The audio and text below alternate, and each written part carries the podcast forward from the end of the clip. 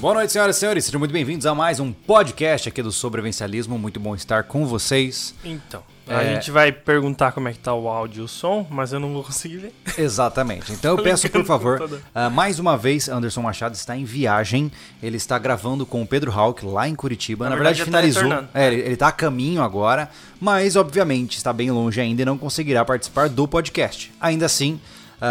como ele levou as câmeras para filmar, né, a gente ficou só com um sistema alternativo aqui, nossas câmeras de backup. Então eu peço, por favor, que você verifique se o áudio está aceitável para você. Afinal, tivemos que mudar algumas configurações básicas aqui, beleza? Tá ok. Tá ok? Então vamos começar o nosso papo. O áudio está bom, tá beleza. Maravilha. Hoje o nosso tema ele é bem interessante. Eu diria que é o típico tema que ele é espinhento, mas ele é um espinhento diferente, né? Porque nós vamos falar de uma coisa que é muito delicada, mas que precisa ser falada, né? Nós conversamos bastante sobre isso no vídeo de terça-feira, se vocês não viram, a gente postou um vídeo perguntando pra você o que você acharia da ideia da gente criar uma... eu digo como comunidade, né? Criarmos uma cultura sobrevivencialista com princípios claros, com... Não vou dizer regras, mas valores definidos, guias principais definidas, né? E nos surpreendemos. Grande parte das pessoas gostou muito dessa ideia. Teve mais de 1.000 comentários, né? Mais de 1.000 esmagadora. Sempre existem pessoas preocupadas quando a gente fala desse tipo de assunto e é extremamente compreensível isso. Não é à toa que hoje nós vamos conversar com calma, né? Então a gente vai começar do começo, explicando todos os aspectos relacionados a... Da onde veio a ideia, por que veio a ideia, o que é a nossa intenção e qual não é a nossa intenção, né? Para que a gente não tenha fantasmas aí orbitando em volta da gente. E de maneira geral, eu devo agradecer principalmente as marcas que nos apoiam. Hoje estamos aqui com 3 grandes marcas nos apoiando. Temos a Invictus, temos a Palácio das Ferramentas, temos a Real e temos, é claro, a Loja SV, né, que é a nossa loja dos nossos equipamentos. Se você não conhece, lojasv.com.br. Lá você encontra essas camisetas, encontra lâminas, encontra uma série de outros produtos da nossa marca, que passou pelo nosso crivo de qualidade. E por fim, temos também o nosso portal, o Portal SV, que foi lançado há pouco tempo. Está contando com muitas pessoas já assinantes e eles estão gostando muito do conteúdo lá. Recentemente, diga aí. Inclusive que é um portal que tem bastante vídeo, que fora nós aqui da equipe, né? Exatamente. O que o Anderson foi fazer realmente foi pegar com um dos maiores montanhistas do Brasil, né? Cara, você tem noção de que a gente gravou, segundo o Anderson, eles conseguiram 15 vídeos técnicos com o Pedro Hauck. Então, se o cara quer entender de trekking, quer entender de montanhismo, lá no portal ele vai ter esses vídeos, esses conteúdos de uma maneira estruturada, de altíssima qualidade, para você poder fazer parte dessa jornada. Então vai ser muito legal, né? O portal é um local onde a gente tem um pouco mais de liberdade de trazer conteúdos com uma roupagem mais educativa, menos youtubística. Então tá sendo uma experiência muito boa pra gente, né? Um refresco para as nossas almas, né? E eu espero que todos os que estejam assinando também estão ganhando, né? Vale lembrar que lá no portal tem um clube de benefícios para membros. Então quando você assina o portal, nós temos quantas marcas lá? Você lembra, Thiago? Foram 21 marcas que oferecem descontos para os membros da área de assinantes do Portal SV.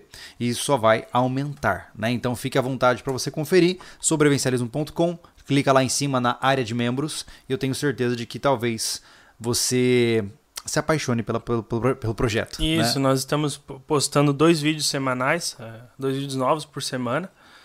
A tendência é aumentar isso, mas... Estamos chegando já nos 50 vídeos, quase. Já passamos dos 50 vídeos. Então, olha só, já tem 50 vídeos exclusivos lá no portal que você não viu no YouTube, tá? Alguns comigo, outros com outros especialistas, como o Juliano Toniolo, temos o Humberto Costa, temos o professor Hamilton, o biólogo, temos Jairo Teixeira, agora temos Pedro Hauck.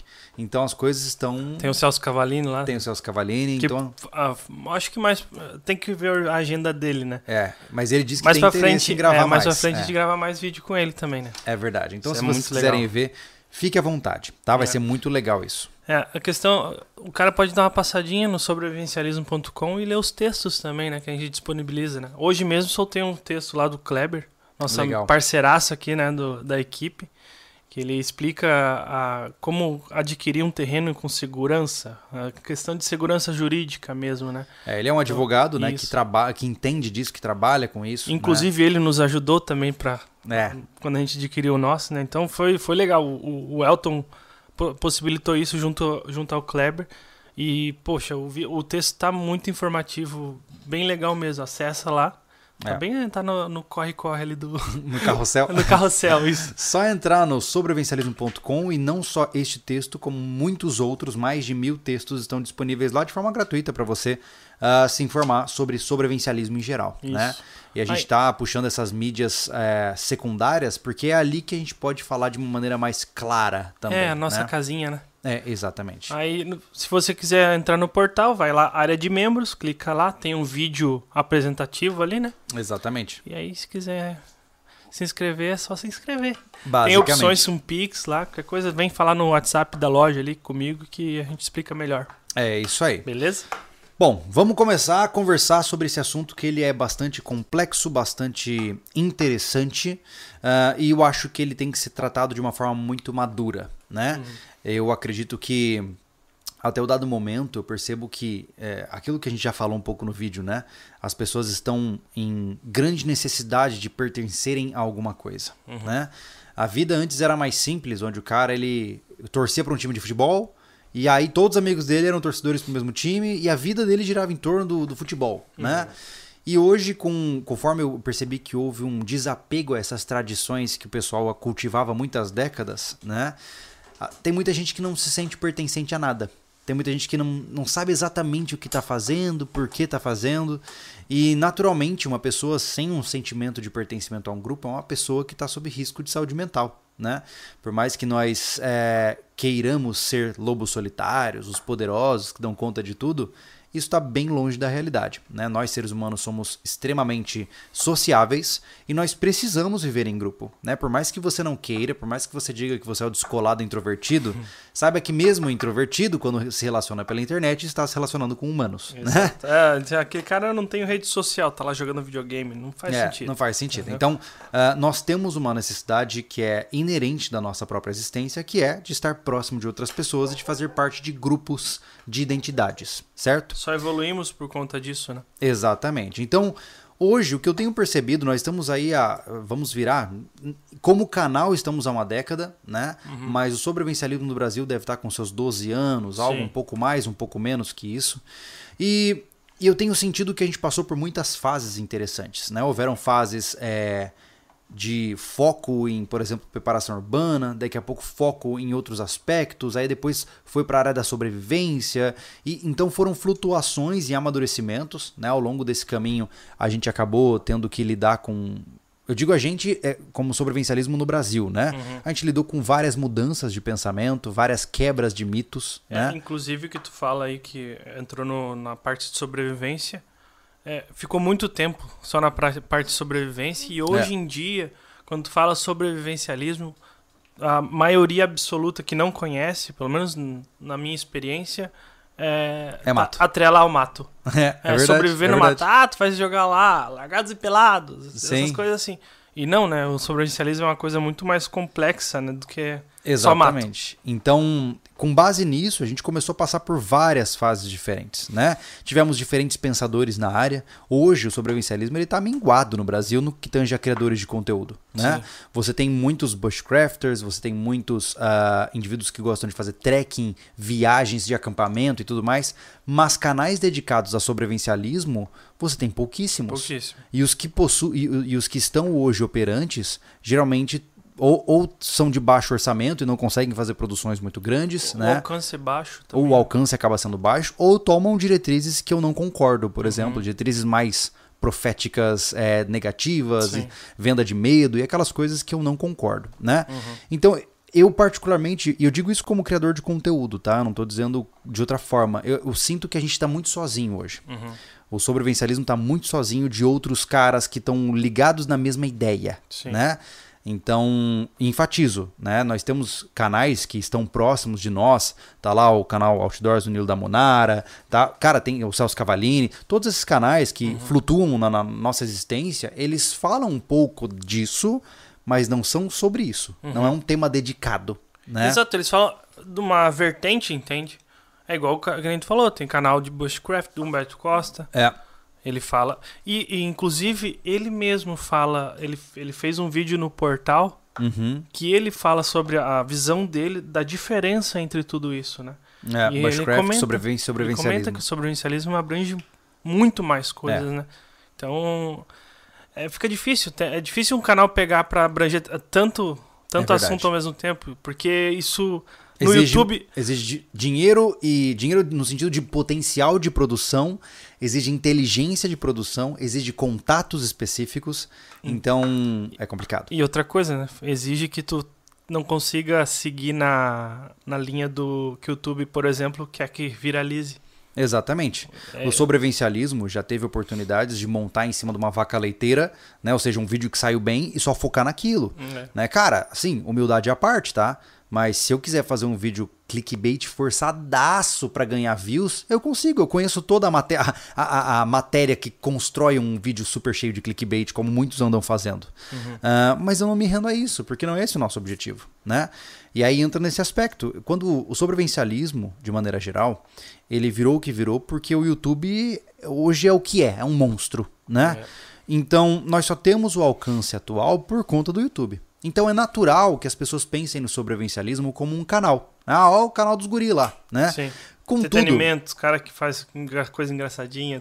Exatamente. Só que, por outro lado, eu vejo o sobrevivencialismo como algo que precisa quebrar essa casca de canal de YouTube. Uhum. E precisa entrar nessa perspectiva de estilo de vida. É o que a gente tem falado há muito tempo aqui, né? Muita gente fala assim, ah, mas é uma ideologia? Não, não é uma ideologia, uhum, né? Eu acho que é legal começar... explicando o que o sobrevivencialismo não é, para depois entrar no que ele é. Verdade. Né? Então vamos lá. Por que que o sobrevivencialismo não é uma ideologia? Porque a definição básica de uma ideologia é basicamente uma ideia que não leva em consideração todos os aspectos práticos da realidade e, quando aplicada na realidade, vai gerar lacunas de competência e problemas não previstos. Exemplo, por exemplo, você pega lá, ó, o comunismo. Pô, tentaram implantar o comunismo. Na teoria ia ser maravilhoso, na prática deixou 70 milhões de mortos, né? E assim com todos os outros regimes que vieram a partir de visões ideológicas, né? Até na teoria é absurdo. Mas o que eu tô dizendo engana alguns, né? Uhum. De vez em quando soa bom demais, né?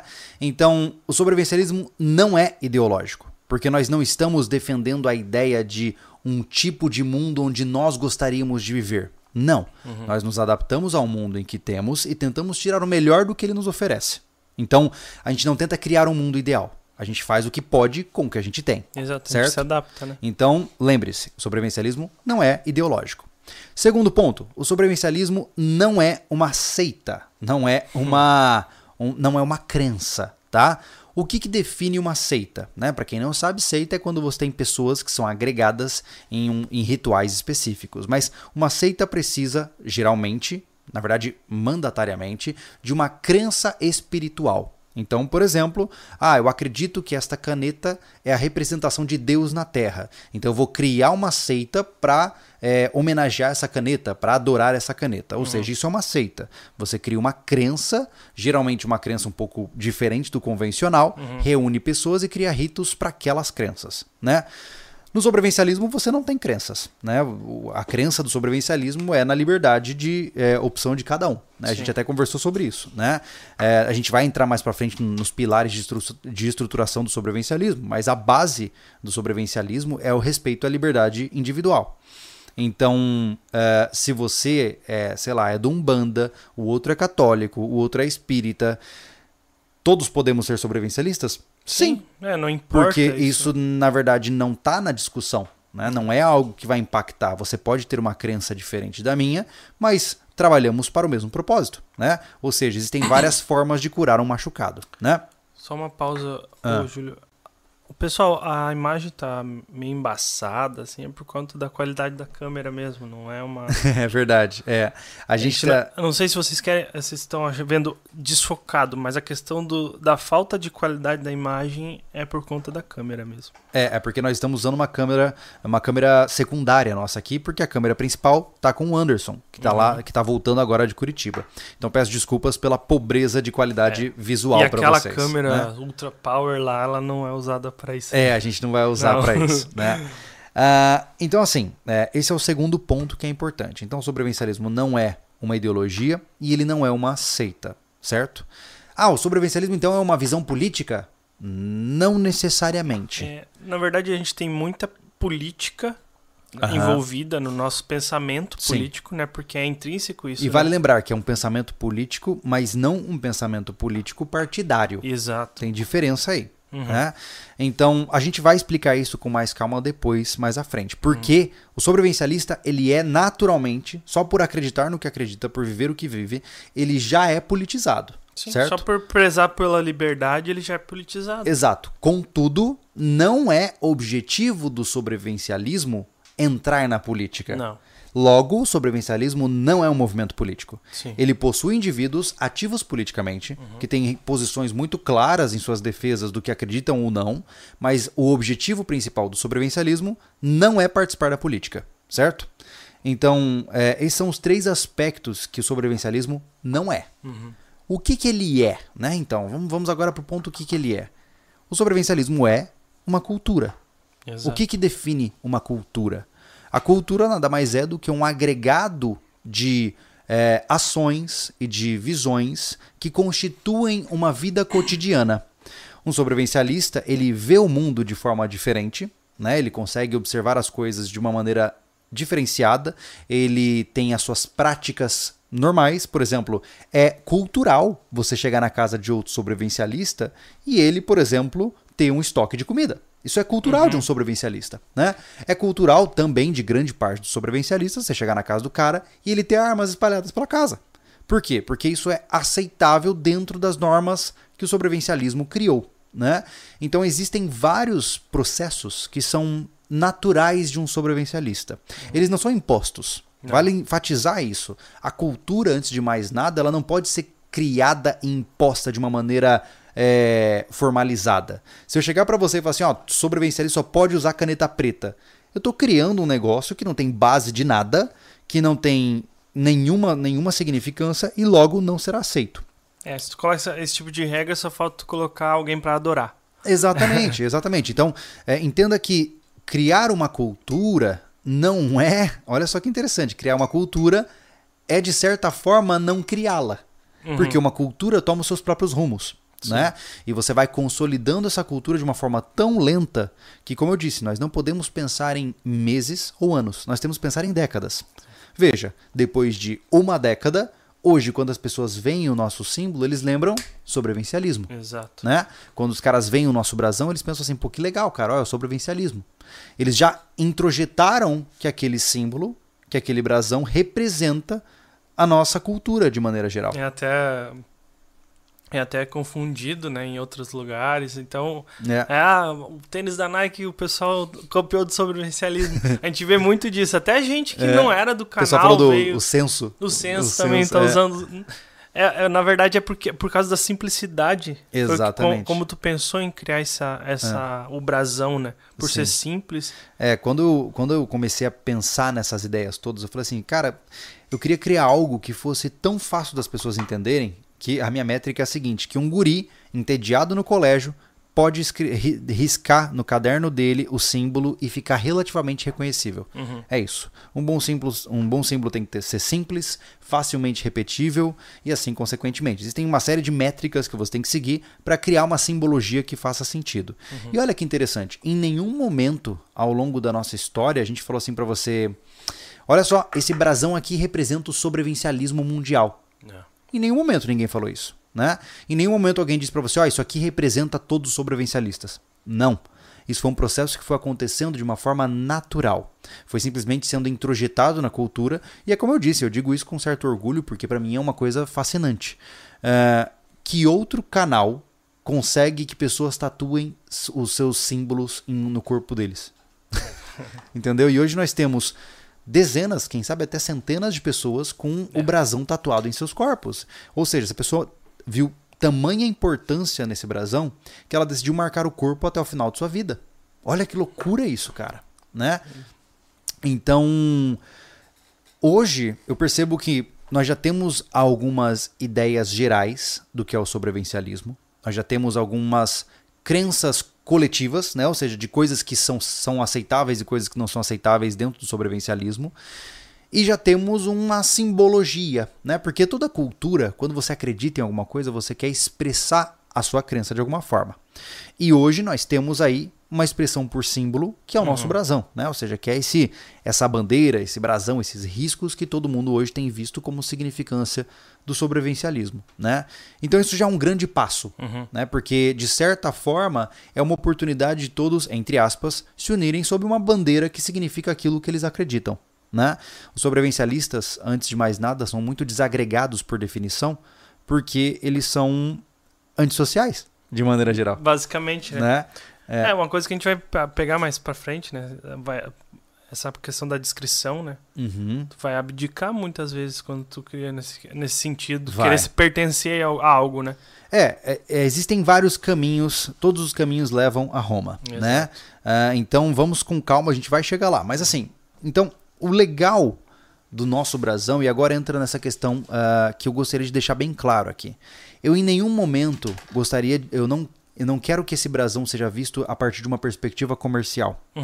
Hoje nós pagamos as nossas contas com as nossas iniciativas. Então é natural que o brasão ele possa ser comercializado somente pela gente, certo? Então eu não gostaria de, por exemplo, entrar no Mercado Livre e ver alguém vendendo o símbolo do sobrevivencialismo que nós criamos e cuidamos com todo cuidado em qualquer produto de qualquer qualidade. Isso não seria legal, né? E como nós somos detentores desse direito de imagem, eu sou chato com isso e deixo claro. Olha só, presta atenção no que eu vou falar. Eu não tenho absolutamente nada contra pegarem esse brasão e fazerem, cara, um patch pra você pegar e fazer um quadro, pra você imprimir, fazer alguma coisa. O legal é que você pode replicar esse brasão o quanto você quiser, como você quiser. Contudo... De você pra você, né? De você pra você, exato. Não queira ganhar dinheiro em cima do trabalho alheio, né? Não. Por quê? Porque hoje, as nossas iniciativas que permitem que os conteúdos continuem rodando precisam ainda dessa proteção comercial, né? Se no futuro a gente tiver condições de falar assim, cara, gurizada, tá livre, fiquem à vontade pra botar o brasão no que vocês quiserem, aí a história muda, né? Mas ainda não estamos neste ponto. Mas é o meu objetivo principal a longuíssimo prazo. Sim, sim. Né? Você quer comentar alguma coisa aí? Não, eu só quero comentar sobre... por mais que você seja contra tatuagens ou qualquer coisa, a gente preza a liberdade. Então, não é porque a pessoa marca seu corpo, ele usa um marcador de gado. Abre mais a sua mente, Cavaleiro da Ordem. Ou... simplesmente ignora o que a gente tá fazendo. Ele pode julgar, por exemplo, que eu, por estar tatuado, sou um gado marcado. Ele tem esse direito. Ele pode pensar, né? Ele pode pensar isso, ele não pode proibir que eu faça tatuagens. E, naturalmente, dificilmente ele estará meu amigo, me rebaixando ao nível de um mamífero que serve para abate. Mas, né? Uma outra coisa, ele já tá falhando com respeito. Sim. E aí entendeu? Exatamente, aqui acho que entra a próxima etapa, né? Cara, olha só. Quando você olha para as instituições que perduraram por séculos, né, você observa que elas são criadas em cima de pilares de sustentação. Né? Até mesmo lá Roma, na sua época áurea, possuía pilares que sustentavam a crença do povo romano, a crença do povo grego, a crença do povo de Esparta. Todas essas civilizações antigas e as civilizações novas e as crenças religiosas fundamentam as suas crenças em cima de pilares muito sólidos. E foi aí, pensando nisso, que surgiram a nossa ideia de criar os nossos pilares, né? Curiosamente, o nosso brasão ele veio antes dos pilares serem moldados, como a gente já conversou naquela nossa série. Mas caíram como uma luva, né? O que a gente fez? A gente começou a pensar, cara, como é que a gente pode fazer para colocar os 5 pontos principais que sustentam o sobrevivencialismo? Né? Ou seja, a visão mais eficiente e prática possível. E aí a gente começou a divagar pelos assuntos. Eu não vou entrar muito nisso, porque a gente já fez uma série de vídeos aqui no canal. Tem uma playlist sobre, disso, né? Sobre cada pilar, né? Mas cada um dos riscos do nosso brasão, eles têm um significado, certo? O primeiro é defesa. Ou seja, por que que ele é o primeiro? Pelo simples fato de que se você não conseguir proteger a sua vida, todo o resto vai embora. Se você morrer, não adianta mais nada, né? O segundo é resgate. Ou seja, a sua capacidade de, uma vez que você conseguiu se defender, começar a cuidar daqueles feridos ou cuidar dos seus próprios ferimentos, né? Ter a capacidade de mitigar danos às vidas daqueles que você ama e também às vidas, à sua própria vida, né? Depois disso, nós vamos... Só a gente tem que ver se tem que aumentar, porque já umas 10 pessoas já falaram sobre o volume? Som baixo. Muitas pessoas dizendo que tá... Tá bom, mas tem bastante falando que tá baixo. Tá, eu vou dar uma aumentadinha de leve ali no volume então. Pera aí, rapidinho.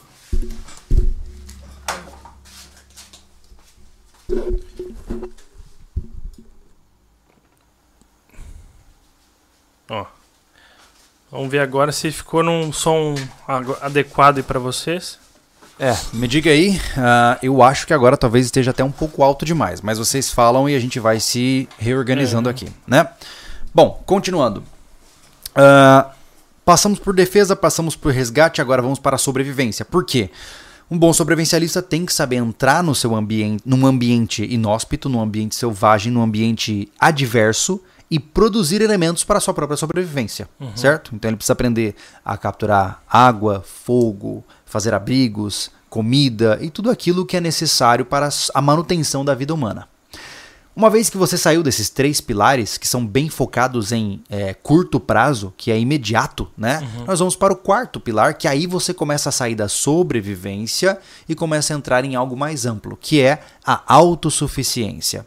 O nosso quarto pilar trata-se de ser autossuficiente. É isso mesmo. Então você tem a necessidade, como sobrevivencialista, de produzir seus próprios recursos. Ou seja, ter a sua própria horta, criar seus animais, buscar formas de construir os seus próprios móveis. É, a gente já fez um podcast direcionado a isso, né, Júlio? Já fizemos. Que o sobrevivencialista é um eterno buscador da autossuficiência, porque isso é um fato que que a gente chegou nessa conclusão com o podcast, que nós nunca seremos autossuficientes em tudo, né? É uma bússola, né? É. Ela aponta para o norte. Exato. Você nunca vai chegar no final do norte, mas ela está sempre apontada para lá. Exatamente. Então o quarto pilar é a autossuficiência, né? Ou seja, aquele que vai sustentar você a longo prazo, né? De forma mais ampla.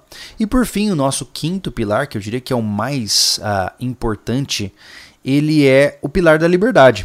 E ele passa por cima de todos os outros riscos exatamente porque sem você ter a liberdade, você será incapaz de fazer o que você quer, certo? Sim. Então, sem liberdade, você não terá defesa. Sem liberdade, você não consegue resgatar alguém.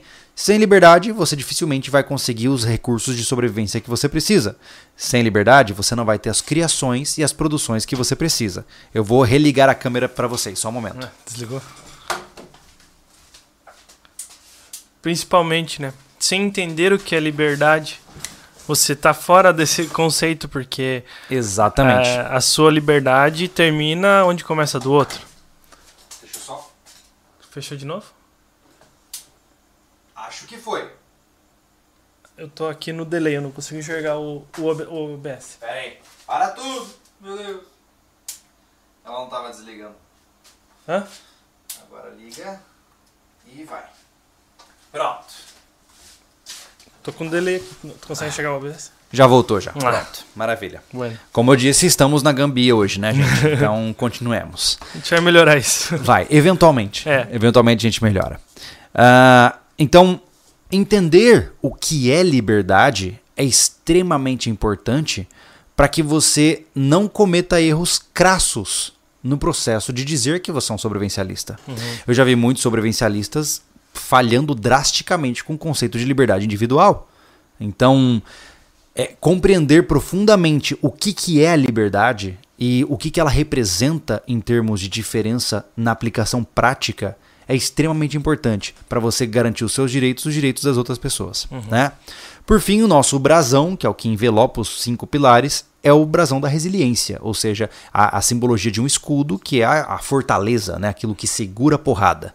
Afinal, se você não for um resiliente, se você não for capaz de resistir às dificuldades da vida, de nada vai adiantar as suas técnicas e as suas teorias. Se a qualquer dificuldade você dá para trás, não tem mais jeito. Não tem jeito. Não tem... É. Todos os outros pilares você vai falhar. Exatamente. Então olha que legal. Com essa explicação simples, a gente entende que um sobrevivencialista sabe se defender, sabe resgatar aqueles que ele ama, sabe prover recursos básicos em cenários adversos, sabe criar os seus próprios recursos para médio e longo prazo, defende valores de liberdade individual e foca também no controle emocional e na robustez emocional. Uhum. Ou seja, são pilares muito sólidos, muito claros, que dificilmente podem ser corrompidos. Não. Né? Afinal, qualquer coisa que o cara fazer fora do trilho, ele já rasga o pilar de liberdade fora. Então, eu achei isso muito interessante. Quando a gente começou a pensar mais profundamente sobre o que esses pilares representam, eu comecei a ficar muito feliz com isso, porque ele realmente não dá muita margem para ser distorcido. Porque a grande questão é, se você começa a alucinar o cabeção, por exemplo, se a gente começa a clamar que o fim do mundo está próximo, a gente está falhando no pilar de resiliência, certo? Sim. Se eu começo a dizer para você o que você tem que fazer e o que você não pode fazer, eu tô falando no quinto pilar, da liberdade. Então, é só você voltar à base dos pilares e você vai ver, ih, esse aí vacilou, basicamente. Né? Vira como se fosse uma orientação, uma diretriz, né, de conduta. Né? E eu queria, basicamente, que vocês me dissessem, enquanto isso, tá? Tá fazendo sentido pra vocês? Eu tô andando em um ritmo tranquilo, porque daqui pra frente a gente vai começar a se aprofundar mais ainda, e eu preciso saber se até o dado momento fez sentido o que eu falei. É. Inclusive, coloquem suas críticas aí também, desde que de maneira educada. Inclusive, vamos pro superchat que mandaram até agora. Manda aí. Depois eu vejo o que tá mais sendo dito sobre no chat normal. Tá. Se eu conseguir, deixa eu puxar aqui. O Igor Lopes nos doou aqui e falou: usem sua influência para serem ponte para conhecermos. Legal. Obrigado, Igor. Renan Alencar: vejo o sobrevivencialismo como uma cosmovisão, ou seja, como uma lente que usamos para enxergar o mundo e como se posicionar nele. Muito bom. Faz sentido. É uma boa definição. Uma boa definição. O Samuel Duarte, do Pinheiro, é o Samuel Duarte, se eu não me engano, é de Portugal. Uhum. Acho que ele assinou o portal. Ah, é? Ah, que legal. Eu encontrei no sobrevivencialismo uma explicação, um nome para tudo que eu pensava, já fazia no meu dia a dia. Olha que legal. Exato. O que eu mais vejo é que existem inúmeros sobrevivencialistas que não sabem que são ainda. É o que eu falo muito sobre, que nem o pessoal fala, a questão das mulheres. Uhum. Eu puxo muito isso aí. Porque vem muito cara alucinado falando que tem que sobreviver no mato, que ele entende menos de sobrevivencialismo que qualquer um, que é só aquilo, entendeu? Sim, é focal e fantasioso. Isso. E quando ele fala, minha mulher, ela não gosta de sobrevivencialismo, ela não gosta de acampar. Uhum. Mas aí é ela que cuida da parte financeira, ela que cuida o estoque da casa, ela que mantém a casa limpa. E o cara menospreza a esposa, sendo que ela é administradora de todo o lar dele. Exatamente, entendeu? Então cuidado com isso, né? E ela não se denomina sobrevivencialista porque ela não está inserida nesse mundo, contexto. Né? Nesse contexto. Exatamente. Slow Juicer Brasil, só uma boa noite. Boa, grande. Obrigado, meu amigo. Que mais? Temos um último ali. Peraí. Só que o computador ele fica puxando o coisa pra baixo. Ah, é? Nossa, né? Só pra dificultar. Fábio, The Design of Culture in Evolution on Man's Progress, B.F. Skinner. Exatamente. Skinner, eu não sigo muito as linhagens de Skinner, mas ele tem muitos pensamentos coniventes. Comportamento operante. Diego Araújo, pretendem criar uma rede social na plataforma? Moro fora e a maioria dos BRs aqui tem visão de vida completamente diferente da minha. Difícil fazer amigo. Cara, sim. Dentro do portal, a gente vai... É porque ainda estamos apagando os incêndios. Tem muita coisa para evoluir antes disso. Mas sim, temos esse propósito, né? Exatamente. Vai chegar lá conforme vocês forem nos apoiando mensalmente, né? E etc. Então, o mais importante se você quer uma rede social sobrevivencialista, a melhor forma disso acontecer no momento atual é você entrando no portal, né? Porque aí você nos dá a base financeira para conseguir fazer essas implementações. Todo mundo que é da área de TI sabe que essas coisas são caras, né? Então, tudo no seu tempo. Ana Cecília, Quanto à tatuagem, só quem entende e vive o estilo de vida compreende o quanto sentido faz isso. É um significado ímpar e sei que qualquer um que tem se orgulha do que carrega no corpo. É isso aí. E para vocês verem como os conceitos de liberdade são tão interessantes, eu, se pudesse, estava com o corpo todo tatuado. O Thiago não gosta. Não gosta. Eu acho, é igual moto, eu acho legal ver a dos outros, mas eu não tenho. Né? Hoje eu tenho a bis lá por necessidade, mas é isso, é sim, esse tipo de coisa. Eu acho legal, acho muito massa. Eu fui junto com ele fazer a tatuagem no braço ali.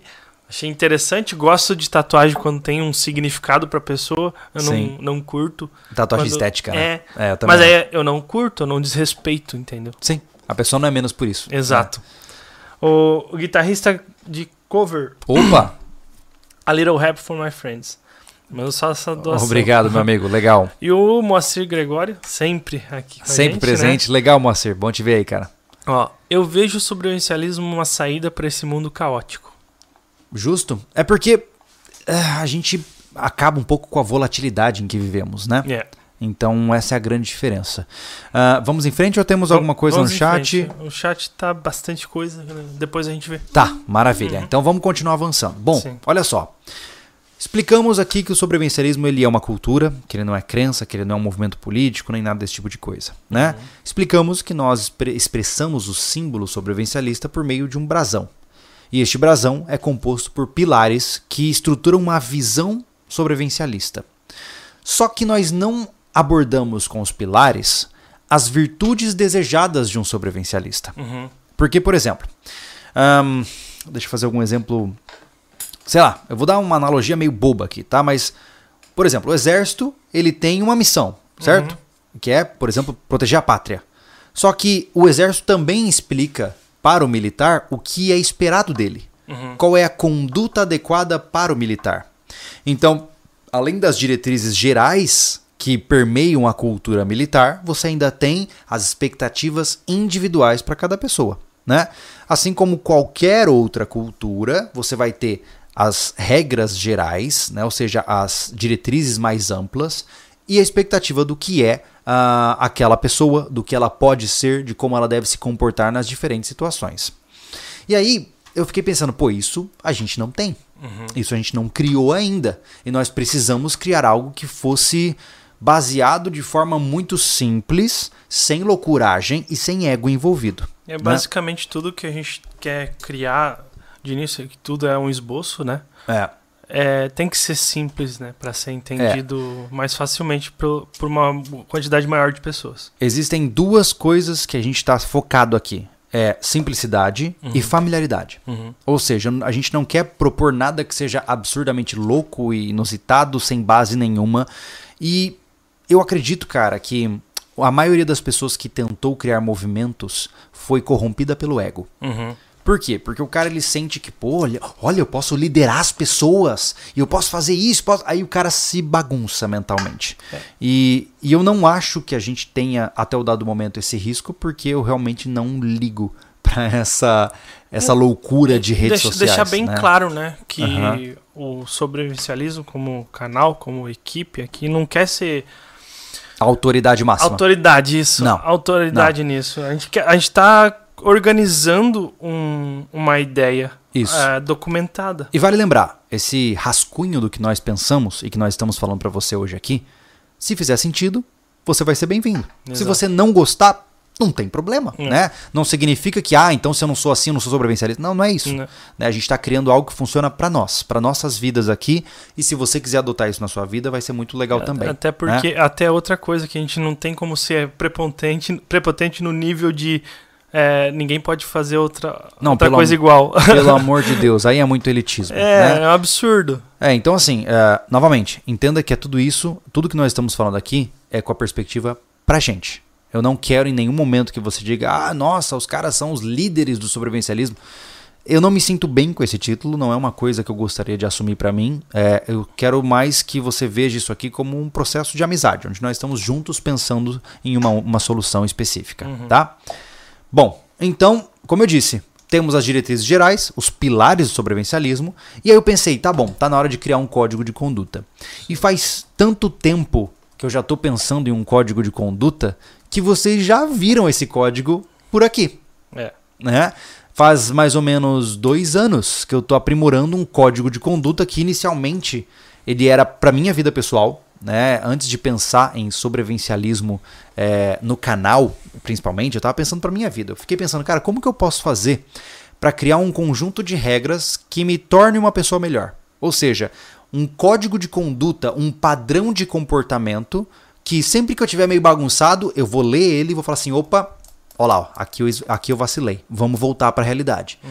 Então, é basicamente um manual de instruções de como viver a vida da maneira mais proveitosa possível. Sim, né? E era muito mais extenso, né? Então, agora tá no processo de simplicidade e direto ao ponto. Exatamente. E aí eu dei esse passo, né? Eu comecei a viver sob os preceitos do meu código de conduta. E vou te dizer, cara, começou a ficar boa a vida.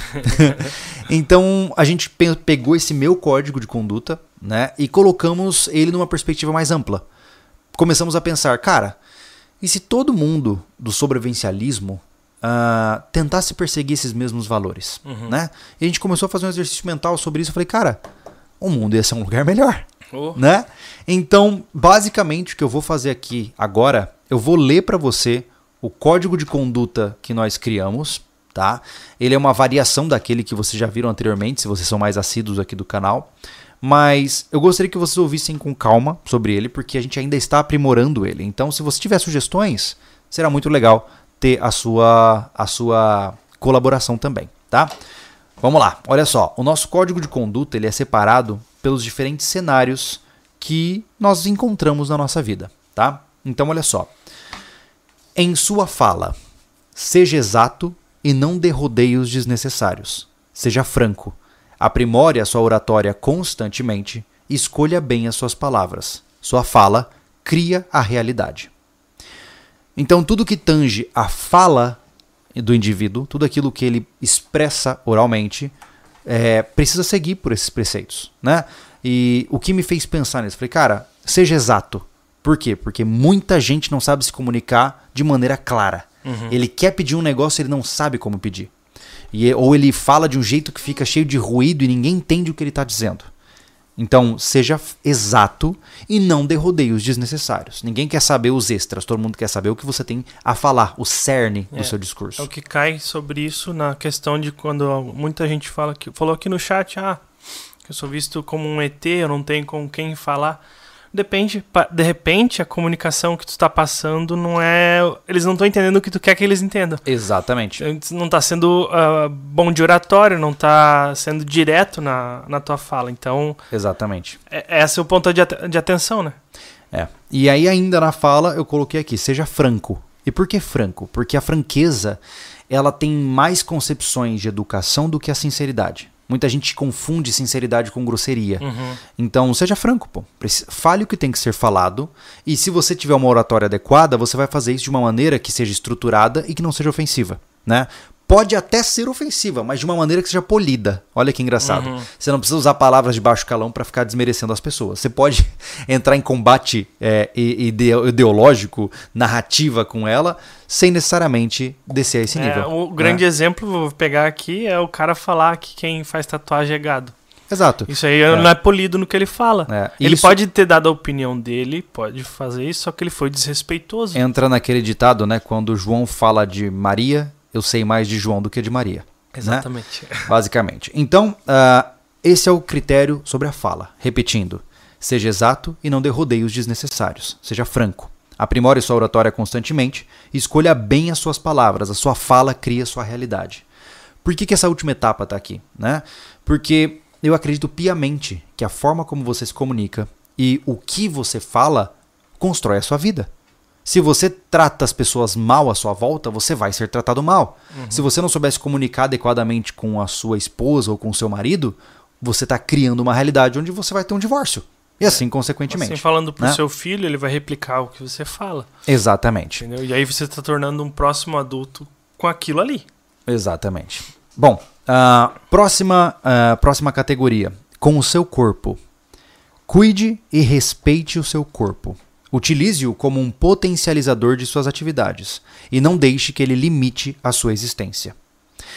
Esse é um assunto muito complicado, a gente já bateu muito nessa tecla aqui sobre o cuidado com o corpo para sobrevivencialistas, né? Uhum. Porque eu acho muito incongruente você dizer que está pronto para superar cenários de crise, sendo que você está sobrepeso e com uma série de maus hábitos de fumar muito, beber muito e coisas do tipo. Cara, você está no seu direito, mas não está batendo a narrativa. Como é que você vai passar por cenários de dificuldade se você não consegue correr 100 metros sem ficar tonto e quase desmaiar, né? Então não é uma crítica, é um apontamento lógico. É, a gente fala com muita calma sobre isso. Em nenhum momento a gente vai dizer que tá errado ou tá certo. É só questão do... É o código de conduta a ser seguido. Então, você percebeu que você... Hoje eu recebi uma mensagem no rapaz, ele, não vou falar o nome dele. Uhum. Ele falou, ó, cara, eu tô gordo, não sei o que fazer. Eu não... tô meio perdido, então eu vou caçar alguma coisa. Ele viu que é um problema, uhum, a parte do peso dele, né? Sim. No caso que ele falou, ou que seja, qualquer parte mental que seja do... Sim. Faz parte do corpo, né? Então você tem que observar isso e ver que vai ser um limitante para... É. Isso significa que se você está obeso, se você tem algum problema, enfim, crônico, você não pode ser sobrevivencialista? Não é isso. Mais uma vez, isso aqui é um norte. Você tem que pensar, quando você estiver lá comendo seu McDonald's, você vai olhar e falar assim, cuide e respeite o seu corpo. Ih, rapaz, será que isso aqui é um ato de respeito com o meu corpo? É isso. Ou seja, você sempre pensar em maneiras de tentar preservar a sua existência, pô. Né? Todo mundo vive como se não existe amanhã, aí o cara começa a ficar todo doente, zoado, e ele acha que a vida é ruim. Óbvio, foi ele que cavou a própria cova, né? É aquele negócio... É só aquelas frasezinhas de efeito, né? Viu? Como se fosse o último dia sempre, e o cara vai lá e... toca loucura. Regaça, é. E aí passou o dia e ele estragou o corpo mesmo. Exato. E eu não tô nem falando do aspecto, né, espiritual, pá. Não, cara. Olha o que a gente tá aqui depois, ó. Utilize-o como potencializador das suas atividades e não deixe que ele limite a sua existência. Ou seja, ter um corpo mais capaz vai te dar mais base para fazer mais coisas. Você vai trabalhar melhor, você vai construir melhor, você vai aguentar mais horas de trabalho e assim consequentemente. Uhum. E mais, você vai viver mais tempo, dando mais tempo para você construir um legado para você, certo? Então não tô nem falando se vai ficar bonito, feio, se é certo ou errado. Não, o seu corpo é uma máquina mal cuidada tem mais chances de quebrar e não vai te levar numa viagem longa se for um carro. Né? É, a questão de, pô, o cara tá com peso a mais, eu tenho sobrepeso. É, eu tenho que me fortalecer para aguentar isso aqui. Eu posso emagrecer, posso não emagrecer, mas é aquele negócio, sustenta o teu corpo. Então, o exemplo de se tu vai dar um sprint de 100 metros e não vai desmaiar, é um baita exemplo. Sim. Porque, eu não consigo fazer isso, eu vou desmaiar. Então, como é que tu quer sobreviver a... Qualquer coisa, a zumbi que seja. Entende? Não faz sentido. Então, não é questão de que o cara... A gente não quer gordo no sobrevivencialismo. Não, nem de longe é isso. A gente quer só dizer pra você que arque com as consequências do que você ingere. Exatamente. Pronto. Exatamente. Depois disso, nós vamos pras relações. Então, veja, falamos da fala, do corpo e agora como nós nos relacionamos com as pessoas, certo? Nas suas relações, seja confiável e honesto. Suas palavras valem como contrato. Seja sempre respeitoso, polido e cortês, e lidere pelo exemplo. Olha só que interessante, esse aqui inclusive um trechinho eu tirei lá das leis escoteiras. Sim, os escoteiros têm leis escoteiras que todo escoteiro segue, né? Que não seria diferente de um código de conduta, né?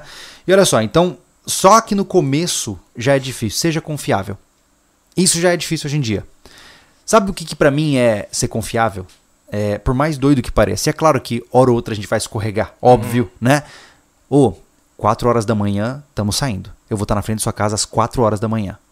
Cara, eu quero abrir o portão e ver o cara às 4 horas da manhã ali. É isso, isso é ser confiável. Sim. É saber que a pessoa estará lá e fará o que tem que ser feito quando ela combinou com você, né? E isso é difícil de fazer hoje em dia. Né? A maioria das pessoas acaba apostando na informalidade. Né? Cara, se você marcar pra mim, Júlio, chega em casa, ó, a gente vai fazer um churrasco aqui em casa... Lá pelas 19 eu começo. Cara, 19 horas eu tô na sua casa. Não tem essa de, se começa 19 às 21 eu tô lá. Não, porque eu estou prometendo que irei neste horário, né? Eu tô muito na cara por causa disso, né? De, marquei tal hora, eu tenho que sair. É. Aí a mulher atrasa um pouco. Ou às vezes tem aquele amigo que fica, não, tá tudo bem. Me dá um desespero. É um discurso ao meu tempo que não faz sentido pra mim. E é por isso, eu particularmente, hoje eu ainda não posso fazer isso, mas quando eu tiver condições, cara, eu vou deixar os horários muito bem definidos. Uhum. Então, por exemplo, se eu marcar assim, ó, às 7 horas da manhã eu tô saindo. Quem não vier, ficou. Uhum. E acabou. E ele vai ter que pegar um carro e correr atrás da gente. Sim. Por quê? Porque o mundo não para por conta do atrasado. Exato. E o mal do Brasil hoje é que todo mundo se adapta esperando o último. E tá errado. Uhum. A não ser que haja uma emergência específica, seja confiável, pô. Seja confiável, né? E como eu disse ali, ó, suas palavras valem como contrato, né? Então, se você falou, é o que é. O tal fio do bigode, né? Que hoje está em completa decadência, porque ninguém mais quer ser responsável pelo que fala, né? Está em extinção. Eu fiquei difícil de me adaptar a esse novo pensamento, Júlio, sinceramente, porque uma vez falaram que eu era um baita cara para trabalhar junto, porque eu era honesto, eu não roubava. E eu fiquei pasmo, como assim isso aí virou adjetivo é qualidade agora. De qualidade, poxa. É uma... exigência na minha mínima, cabeça, né? É uma obrigação os caras ser honesto. Sim. Entendeu? Então ficou difícil. E você tem que trabalhar com carteira assinada e tal, mas assim, ó, se qualquer hoje em dia, né, eu vou para um trabalho, é o que eu combino, a minha palavra é o meu contrato. Uhum. Foi, sempre será. Sim. Entendeu? Então não importa o que tem de CLT ou o que tem de qualquer outra coisa. Sim. Fora eu e a pessoa. Não, o acordo verbal entre duas pessoas é o de maior valor que existe. Continuando, seja sempre respeitoso, polido e cortês. Por quê?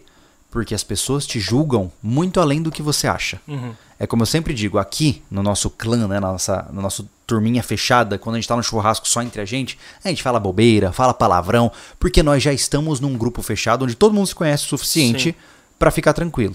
Mas, cuidado. Quando você fala um palavrão pra alguém que você não conhece, você assume que pra aquela pessoa isso é normal. Uhum. Só que ela pode ficar chocada e, inclusive, decepcionada com a sua conduta. Então, seja respeitoso, cara. Seja polido, seja cortês. As boas maneiras sempre abrem portas, né? Uhum. Você não vai abrir porta na base do chute na sua vida. Você abre porta cumprimentando todo mundo, dizendo bom dia, boa tarde, por favor, com licença. É assim que o mundo gira, independente de você gostar ou não, né? Depois disso, vamos para a família, né? Ou seja, falamos da fala, do corpo, das relações e agora da família. Dê atenção e não somente presença. Esse é o primeiro passo. Uhum. Porque tem muita gente que chega em casa do trabalho cansado, né? O filho tá lá louco para brincar com ele, ou a filha, e ele tá no celular. E o tempo vai passando, né? E ele só está naquele ambiente, mas ele não troca ideia. Ou como aquele casal que deita na cama à noite e cada um fica no seu celular e cada um vai dormir pro seu lado. Uhum. E eles sequer conversam. Isso não é atenção. Sim. Né? Isso é a presença. Você está habitando o mesmo cômodo daquela outra pessoa. Né? Quase não é presença. É presença física, mas não mental. Exato. E é por isso que famílias se fragmentam muitas vezes. Por falta de vinculação. Né? Por falta de conversa. Exato. Né? Eu falo muito... Por muitos problemas que aconteceram entre família e coisa. E se tu for... direto na base do negócio, foi porque faltou diálogo. É verdade. É por causa... A suposição é o pior inimigo de uma família. Cara. Total. O óbvio tem que ser dito. O óbvio tem que ser dito. Olha só, não vulgarize o termo. Essa é a próxima etapa. Então, dê atenção, não somente presença, não vulgarize o termo. Cara, me dá uma coceira na cabeça quando eu vejo os caras... E aí, família? Como assim, família? Ou, e aí, irmão? Eu não sou seu irmão. Você não me conhece, pô. Cadê o respeito? Eu nem quero fazer parte da sua família. Então, assim, não vulgarize termos familiares, porque eles são para serem utilizados com aqueles que realmente valem algo pra você. Não por aleatórios conhecidos, só pra você soar descoladão. Então, você não faz parte da minha família. Você sequer pode ser meu irmão. Você é um estranho pra mim. E isso não é ofensivo, é um fato. Uhum. Então eu não vou ficar dando adjetivos equivocados pra você, né? Então não vulgarize o termo da família. A família é a família. Essa questão o que tu falou, esse negócio de família, e a pessoa vulgarizar é uma base assim. O Júlio ele tá 10, 11 anos aí online, e muita gente, ele já falou isso pra mim, muita gente tá vendo o vídeo dele, tá falando com ele, quando tá no banheiro, que seja. É. E o Júlio nunca nem viu. A pessoa faz esse erro, comete esse erro cognitivo. Isso. E acha que ele tem que te tratar bem por conta que você conhece ele há muito tempo. Só que esquece que ele não tem ideia de quem você seja. É uma relação muito louca. É bem isso, cara. O cara muitas vezes tá no banho pelado e tá me vendo. Exato. E aí ele me vê como o melhor amigo dele muitas vezes, né, cara? Isso é assustador. E não é... A gente falar que isso tá errado não quer dizer que o Júlio é um baita da mãe. Não, pelo amor de Deus. Não, mas a questão é que entenda, pra não entrar nessa aí, chamar o Júlio de irmão, porque você conhece ele e ele não te conhece. É. Tratar ele com uma certa intimidade que você não tem, que aí você não conquistou, né? Entra o que a gente falou anteriormente, ó, das nossas relações. Seja sempre respeitoso, polido e cortês. Exato. Você nunca sabe o que a outra pessoa tá pensando. Uhum. Eu não vou chegar pra você e te destratar gratuitamente. Eu também não vou assumir laços com você que eu não possuo, né? É. Então, não vulgarize o termo família, tá? E por fim, ainda na categoria de família, esteja pronto para sacrificar-se em nome dos seus. Isso é perigoso. Esse é um termo é bem pesado. É pesado mesmo. Eu entendo que existem momentos onde uma família, infelizmente, não tem outro caminho a não ser se fragmentar para garantir a vida dessas pessoas, né? Ou seja, relacionamentos muito tóxicos, famílias que estão doentes do ponto de vista emocional. Algumas vezes a melhor escolha é cada um ir pro seu lado mesmo. Isso pode acontecer. Não estou defendendo que você tem que ficar junto mesmo infeliz, sim, né? Sim. Mas esteja preparado para sacrificar-se quando for necessário em nome daqueles que você ama, né? Você é em primeiro lugar? É. Mas se você começar a colocar você em primeiro lugar o tempo todo, até em cima dos seus próprios familiares, você vai ficar sozinho. Né? É verdade. Tu tem que pôr um limiar, né? Porque senão tu se torna indivíduo só. Exatamente. Exatamente. O próximo que eu acho bastante interessante. Em seus conflitos, respeite seus oponentes. Esteja preparado para fazer o que é certo, mesmo que ninguém entenda e que lhe cause prejuízo. Peça desculpas quando perceber que errou e contenha a sua malevolência. Olha que interessante. Primeiro, respeite seus oponentes. Por quê? Porque quando você desce ao nível do seu oponente, você não é melhor que ele. Exatamente. Então, quando alguém vem me xingando, e se eu começar a xingar aquela pessoa, eu me rebaixei ao nível dele, daquele indivíduo que precisa ficar usando palavras de baixo calão para ficar me atacando, certo? Exato. Falta de respeito com o teu oponente faz tu perder a luta. Exatamente. Exatamente. Já aconteceu comigo.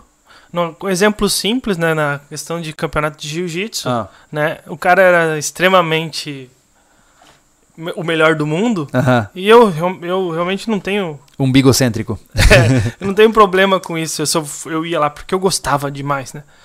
E aí acabou que, enfim, ele menosprezou a minha força e minha técnica e perdeu a luta. Olha só. Então, você não respeitou o oponente, você vai falhar. É. Então, tenha isso em mente, né. É verdade.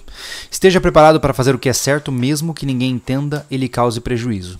Essa aqui, todo mundo, conforme foi crescendo, já teve que tomar uma decisão parecida.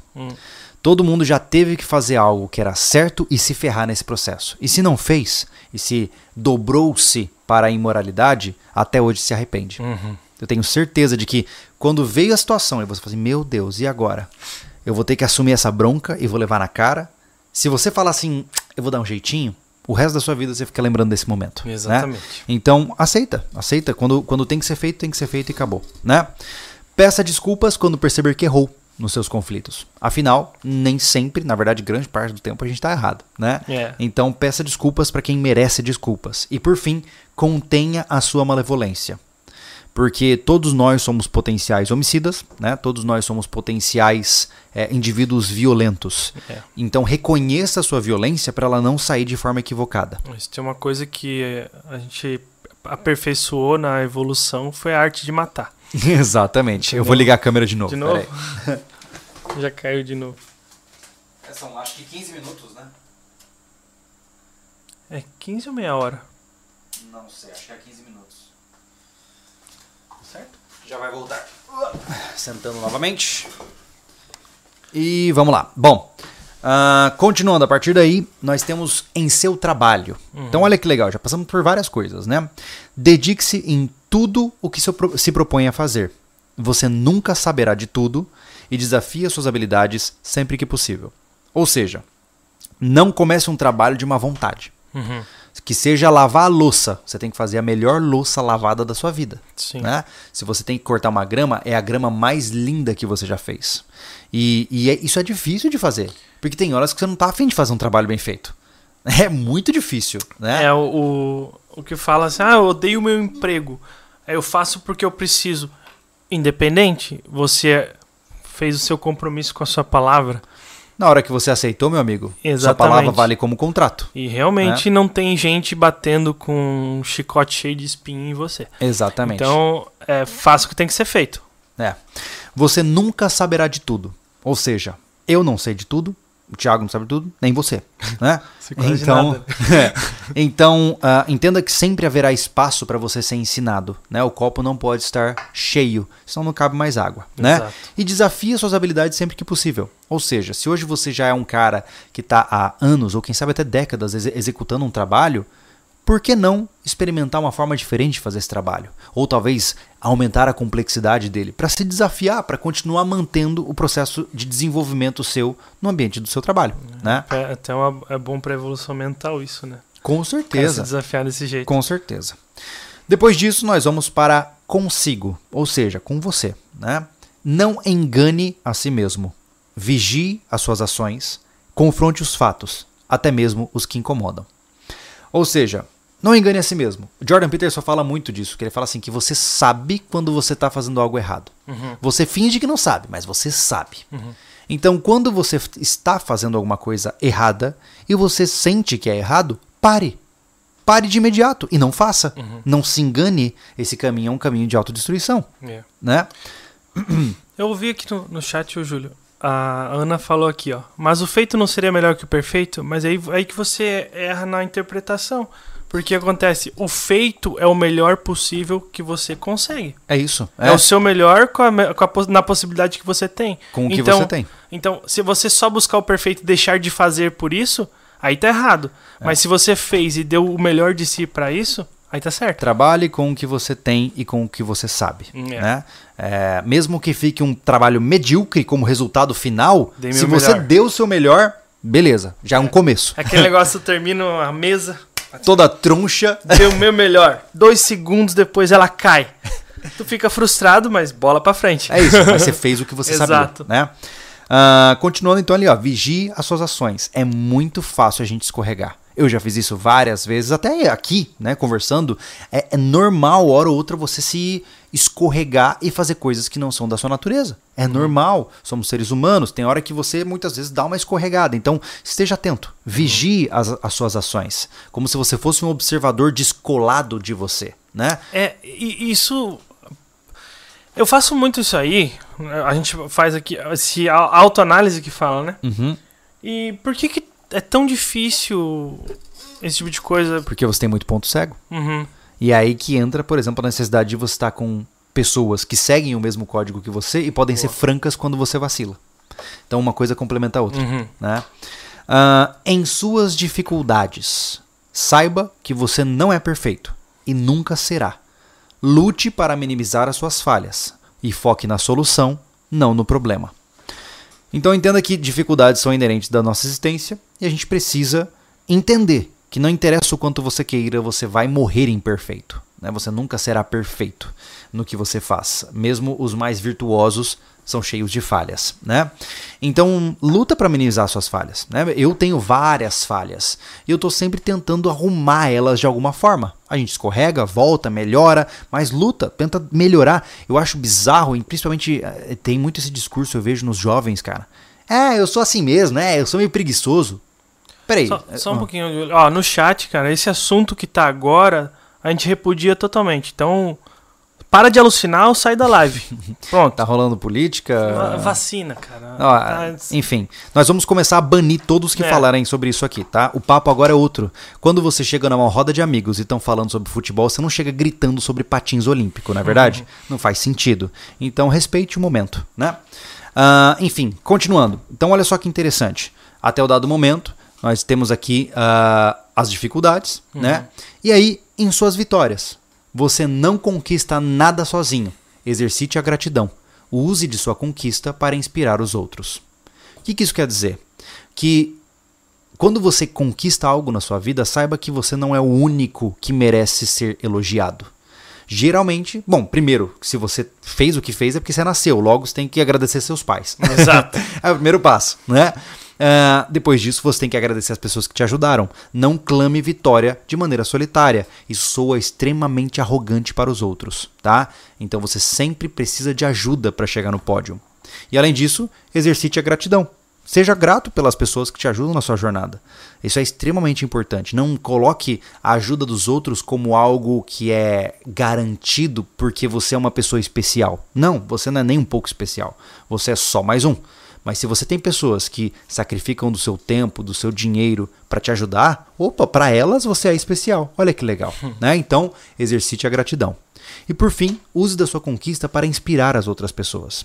E lembre-se que inspirar não é o mesmo que ostentar, né? Hoje, no mundo das redes sociais, o que mais tem é o cara andando de Lamborghini e fala assim, olha só o que eu consegui, você também pode. Não, peraí, não é bem ostentação. Por aí. É, não é bem por aí. É, né? eu tive esse vislumbre, Júlio, é que eu não sou de rede social, né? Tu sabe. E eu fiz uns stories ali que, fazendo exercício, que eu queria fazer exercício, falando pro pessoal. E muita gente aparecendo, me incentivando, né? E alguns apareceram dizendo que eu incentivei. Olha que legal. Inspirei a fazer tal coisa. Eu acho muito legal isso. É, pra mim, é fora da realidade, né? Mas eu acho legal porque é uma coisa que a gente faz pensando pro bem. É. Né? Não é? Eu não tô dizendo assim, eu não tô lá pegando, fazendo muque, e aí fica assim também, pô, só assim que vai ser melhor. Não, cara. Eu só faço uma... Você faz muito isso, você faz exercício, coloca lá. Você tô em toda a parte do canal que você inspira pessoas por conta disso. São 10 anos assim. Sim. Entendeu? Mas eu não fico postando fotos clamando o quão incrível eu sou. Eu sou o maior sobrevivencialista do Brasil. Nem de longe. Entendeu? É verdade, é verdade. Enfim, em seu luto, né? Isso é importante. Todo mundo perde, né? Nessa vida. Respeite o seu tempo de sofrimento e mantenha viva a memória dos que já se foram. Simples e direto. Por quê? Luto é assim, cara. É doloroso, é sofrível, a gente chora muito, a gente fica judiado, mas aos poucos ele vai sarando. Ele é como uma ferida que vai cicatrizando. Isso significa que aquela pessoa deixou de existir? Não, cara. Mantenha viva a memória dos que já se foram. Cultive, se você tem uma foto da pessoa que você perdeu e é tão importante, coloque ela num lugarzinho que você lembre dela. Relembre, né, quando você está nas suas... A gente vai falar sobre isso mais pra frente. Quando você estiver aí com seus amigos sentados em volta de uma fogueira, conte histórias daqueles que já partiram, para que as memórias deles possam ter algum valor de aprendizagem para os que ainda estão por aqui, né? E por fim, o último ponto do nosso código é na sua morte. Ou seja, um dia você vai morrer, assim como eu, né? Não seja como aqueles que morrem com seus corações cheios de medo, chorando em desespero. Quando o tempo vier, aceite o seu caminho, seu destino e sua mortalidade. Vá em paz, vá para casa. E essa chamada para a morte ela é muito importante, porque todos nós precisamos ter essa prática do memento mori, né? Da lembrança de que talvez amanhã você vá embora, né? E para onde a gente vai? Eu, Júlio, não sei ainda. Pode ser que tenha alguma coisa, pode ser que não tenha, eu não sei, né? O mistério me excita, eu gosto de ver, de não saber o que tem depois daqui. Então, eu não estou preocupado com isso, né? Quando chegar o momento, vai chegar. Exato. E seja como for, eu farei o possível para passar por ele da forma menos traumática possível, né? Então, não morra com o coração cheio de medo, chorando em desespero, né? Então, esse aqui é o código de conduta que a gente criou. Perceba que a gente passou por vários aspectos. O jeito que você fala, como você cuida do seu corpo, como você se relaciona, como você lida com a sua família, como você lida com seus conflitos, com o seu trabalho, consigo, nas suas dificuldades, nas suas vitórias, no seu luto e na sua morte. Ou seja, é extenso? É. Mas isso aqui pode lentamente... Isso aqui dá um livro cada uma desses códigos. Sim. Mas é uma abreviação de tudo, né? Mas, pô, você tá no momento de sofrimento, bate o olho aqui no que você faz quando você tá em luto. Quando você vacilou em alguma coisa, dá uma olhada onde você vacilou com base no seu código de conduta. E ele, de certa forma, vai servir para orientar suas ações. Dificilmente você fica perdido quando você sabe o que esperam de você. Então, se você segue isso aqui, se você segue esse código de conduta SV, e você viu ali, por exemplo, que você tem que ser confiável e honesto e as palavras valem como contrato, você tem um norte em como lidar com o mundo, em como seguir as coisas. Né? Você não precisa ficar adivinhando o que fazer, você já tem o seu norte. Né? E um ser humano sem diretrizes básicas de operação, ele fica confuso, ele fica bagunçado. Desnorteado. Exatamente, desnorteado. Exatamente. Mas aquele do navio, do barco, para quem não sabe onde quer ir, qualquer vento é o vento certo, né? Exatamente. Né? Então, basicamente, aqui você tem uma forma de seguir alguma coisa. E isso não é feito do nada. Como eu disse para vocês, várias culturas adotam códigos de conduta. Inclusive, como eu já pontuei, o escotismo mesmo tem as leis escoteiras. Todo movimento acaba criando leis específicas para poder fazer o negócio funcionar. Né? Vamos ver se apresentam dúvidas aqui. Isso, joguem as dúvidas sobre o código. Foi bem amplo, né, Júlio? Bem amplo, meu Deus. Eu vou pegar aqui, eu já vejo o superchat se tiver algum. Tá, eu vou só pegar um copo d'água enquanto você vai separando aí. Tá, eu vou falar já sobre a Ana. Pedir desculpas quando se está errado. E quando está certo, deve aguardar o errado pedir desculpa ou agir providentemente? Ô Ana, o Júlio vai dar a opinião dele quando ele chegar aqui de volta, mas o que eu falo sobre isso é que qualquer coisa é de dentro para fora. E é o que acontece, quando você estiver errado, você pede desculpa. Quando você está certo e ponto. Não aguarde as desculpas do próximo. Ele que tem que pensar que pedir desculpa por estar errado é a forma correta que a gente está usando no código de conduta. Esse é o meu pensamento. Sabe, né? Que talvez entre aqui, Thiago, algo que a gente esqueceu, cara, que é o perdão. A gente tem que pensar nas situações onde o perdão é necessário. Então, acho que a gente tem que colocar isso em algum local, porque algumas vezes a pessoa está errada, mas ela fez o que ela achou que estava certo e ela não sabe exatamente como prosseguir. Então, vira um paradoxo onde ela está errada, mas ela sente que está certa. E você não tem outra alternativa a não ser não perdê-la. E você tem que perdoá-la. Né? É que é difícil. Por exemplo. Vai ser difícil falar isso aí, cara. Vou falar de... Ninguém sai querendo fazer o mal. Exato. Porque não é assim, hoje eu vou fazer o mal pra aquela pessoa. Não. Ele tá pensando em fazer o bem pra ele. Sim. É difícil, né? Porque a pessoa não tem esse entendimento da vida e não sabe as consequências dos atos que ele comete. Exato. Imaturidade. Exato. Então, a questão do perdão realmente é válida colocar. Vamos ver o que a gente consegue colocar. Mas assim, sobre essa parte do esperar, aguardar, não necessariamente precisa aguardar. Eu acho que se tu tá certo, tu tá certo. Eu acho que... Ninguém me deve desculpas. Exato. Basicamente. É muito difícil esse assunto, mas é bem interessante da gente se aprofundar nele. Temos mais algum comentário dentro dessa área ou a gente toca a ficha? Vamos ver aqui. Vamos tocar porque não tem nada... Legal. Lembrando então, gente, que a gente passou pela cultura, pelo brasão, pelas diretrizes principais da ideia sobrevivencialista, pela conduta do indivíduo sobrevivencialista.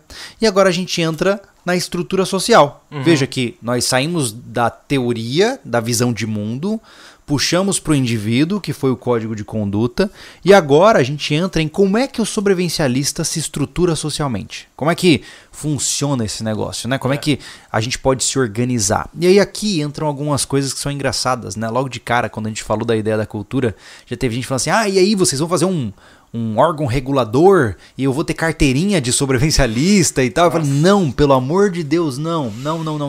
Olha só, seria muito bom ter um órgão que centraliza tudo e passa tudo de maneira... Não. A palavra bom? Conveniente. Tá, seria conveniente ter um órgão que arruma a casa. Contudo, isso não faz sentido nenhum na premissa sobrevivencialista. Até porque, logo de cara, sobrevivencialistas são sigilosos, anônimos e muitas vezes antissociais. Eles não gostam da ideia de estarem cadastrados em algum lugar. Eu lembro há um tempo atrás que houve... eu tentei fazer grupos sobrevivencialistas estaduais lá em 2013, né? GSIs, grupos sobrevivencialistas estaduais. E deu errado, óbvio, né? Depois eu vi gente falando sobre associações de sobrevivencialismo. Cara, eu nunca colocarei os meus dados em uma planilha de uma associação. Nunca, nunca. Então não faz sentido, né? Uhum. Aí você pensa assim, ué, mas como é que vocês vão fazer, cara? Como é que vai organizar esse negócio, né? Cara, eu acredito que o mercado se autorregula. Então o que acontece? A estrutura social que a gente pensou ser a mais viável para os sobrevivencialistas é de construção informal. Uhum. E ela vem de algo que a gente já tem falado aqui há um certo tempo, né? O que acontece? O cerne do sobrevivencialismo é o indivíduo, uma pessoa, certo? É você. Você com o seu potencial. A gente sempre deixou claro, indivíduo forte, sociedade forte. Exato. Né? Então tudo começa no indivíduo. Esse indivíduo, ele então constrói uma família. Seja uma família, enfim, que ele escolheu, seja a família que ele nasceu com ela, ele vai construir uma família para ele, certo? Ele pode... sei lá, independente de ser casado, namorado, poliamor, não interessa nada disso. O que interessa é, o indivíduo constrói algo que ele considera ser familiar, certo? Então, a família é a segunda etapa da estrutura social. Lá embaixo nós temos indivíduo, depois família. Uma vez que você tem uma família coesa, com toda a estruturação familiar já sólida, você junta a sua família com outras famílias que pensam como você. E quando você junta várias famílias que pensam sobre a mesma coisa, você cria um clã.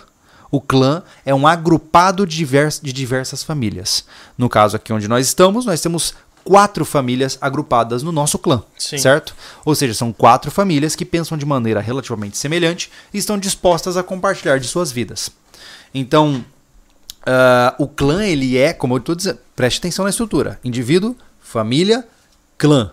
Aí você fala assim, tá, Júlio, mas e depois do clã? O que tem? Né? Porque, por exemplo, o nosso clã tá fechado. Né? A gente fechou a porteira, ninguém mais entra. Exato. Certo?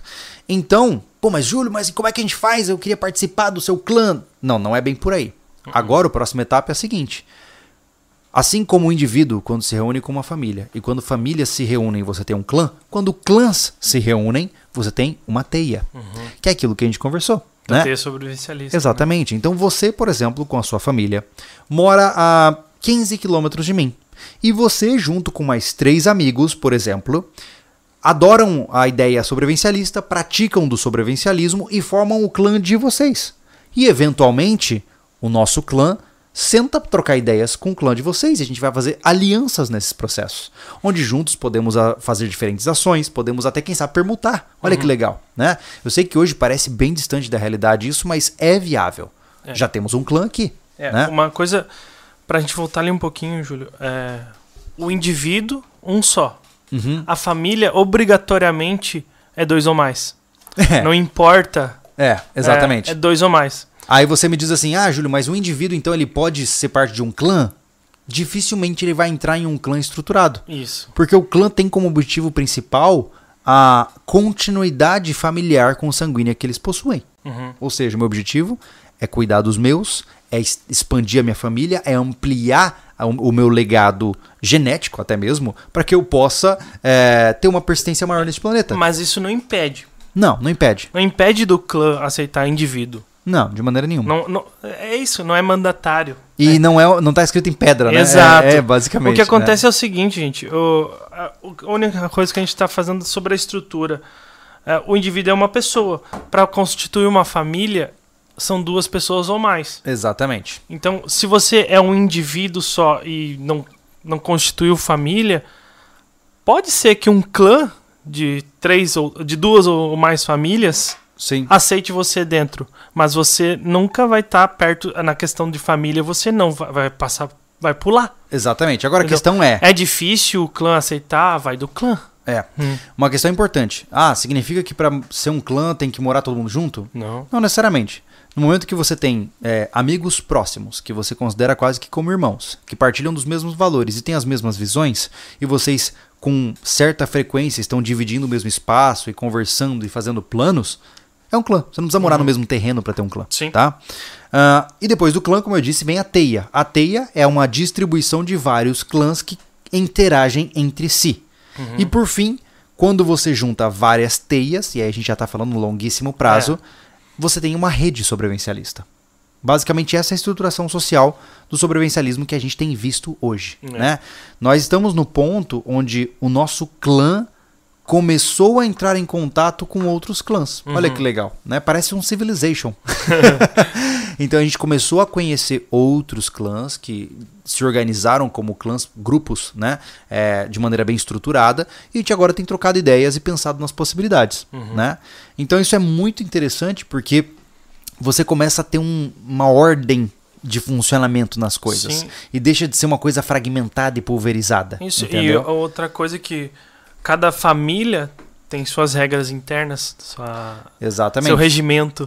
Cada clã tem seu regimento. Exatamente. O que é esperado, por exemplo, entre eu, Thiago, Anderson e Marcelo, talvez não seja nem um pouco esperado entre você e os seus amigos. Exato. Né? De repente, o clã de vocês não se adapte com o nosso, daí não vai ser a teia. Não necessariamente porque está perto, entra na mesma teia.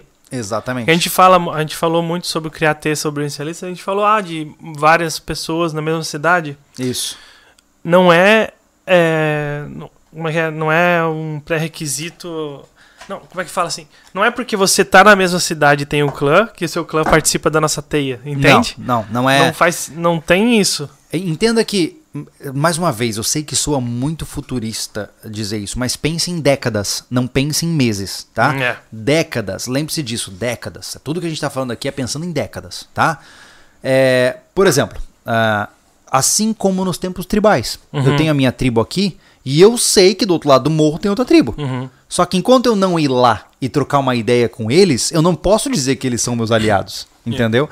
É mais ou menos isso. Não é à toa que a gente está lentamente pensando em possibilidades, né, de começar a criar lugares específicos, eventos e congressos e treinamentos dentro agora da nossa estrutura do rancho, quando ele começar a ficar mais estruturado, para poder trazer pessoas para se conhecerem. Sim. Né? O mal do sobrevivencialista é que muitas vezes ele se sente isolado. Então se ele vier, por exemplo, num congresso de sobrevivencialistas, ele vai sair conhecendo um monte de gente interessante. É. E uma coisa que eu ouvi muito, mas e vai falhar com a descrição. Não, porque não é mandatário, gente. Você pode continuar como indivíduo o resto da vida. E não só isso, mas não só isso. A gente aqui é público, mas você pode ter um grupo de amigos seus, que são seus irmãos de batalha, que você considera eles como parte do seu clã, mas você não precisa hastear bandeiras e gritar pra todo mundo isso. Exato. Você não precisa, né? O que eu acho benéfico nesse... Eu tô coçando as picadas de marimbondo. Tá coçando. O que é benéfico nesses encontros que a gente possivelmente vai proporcionar é...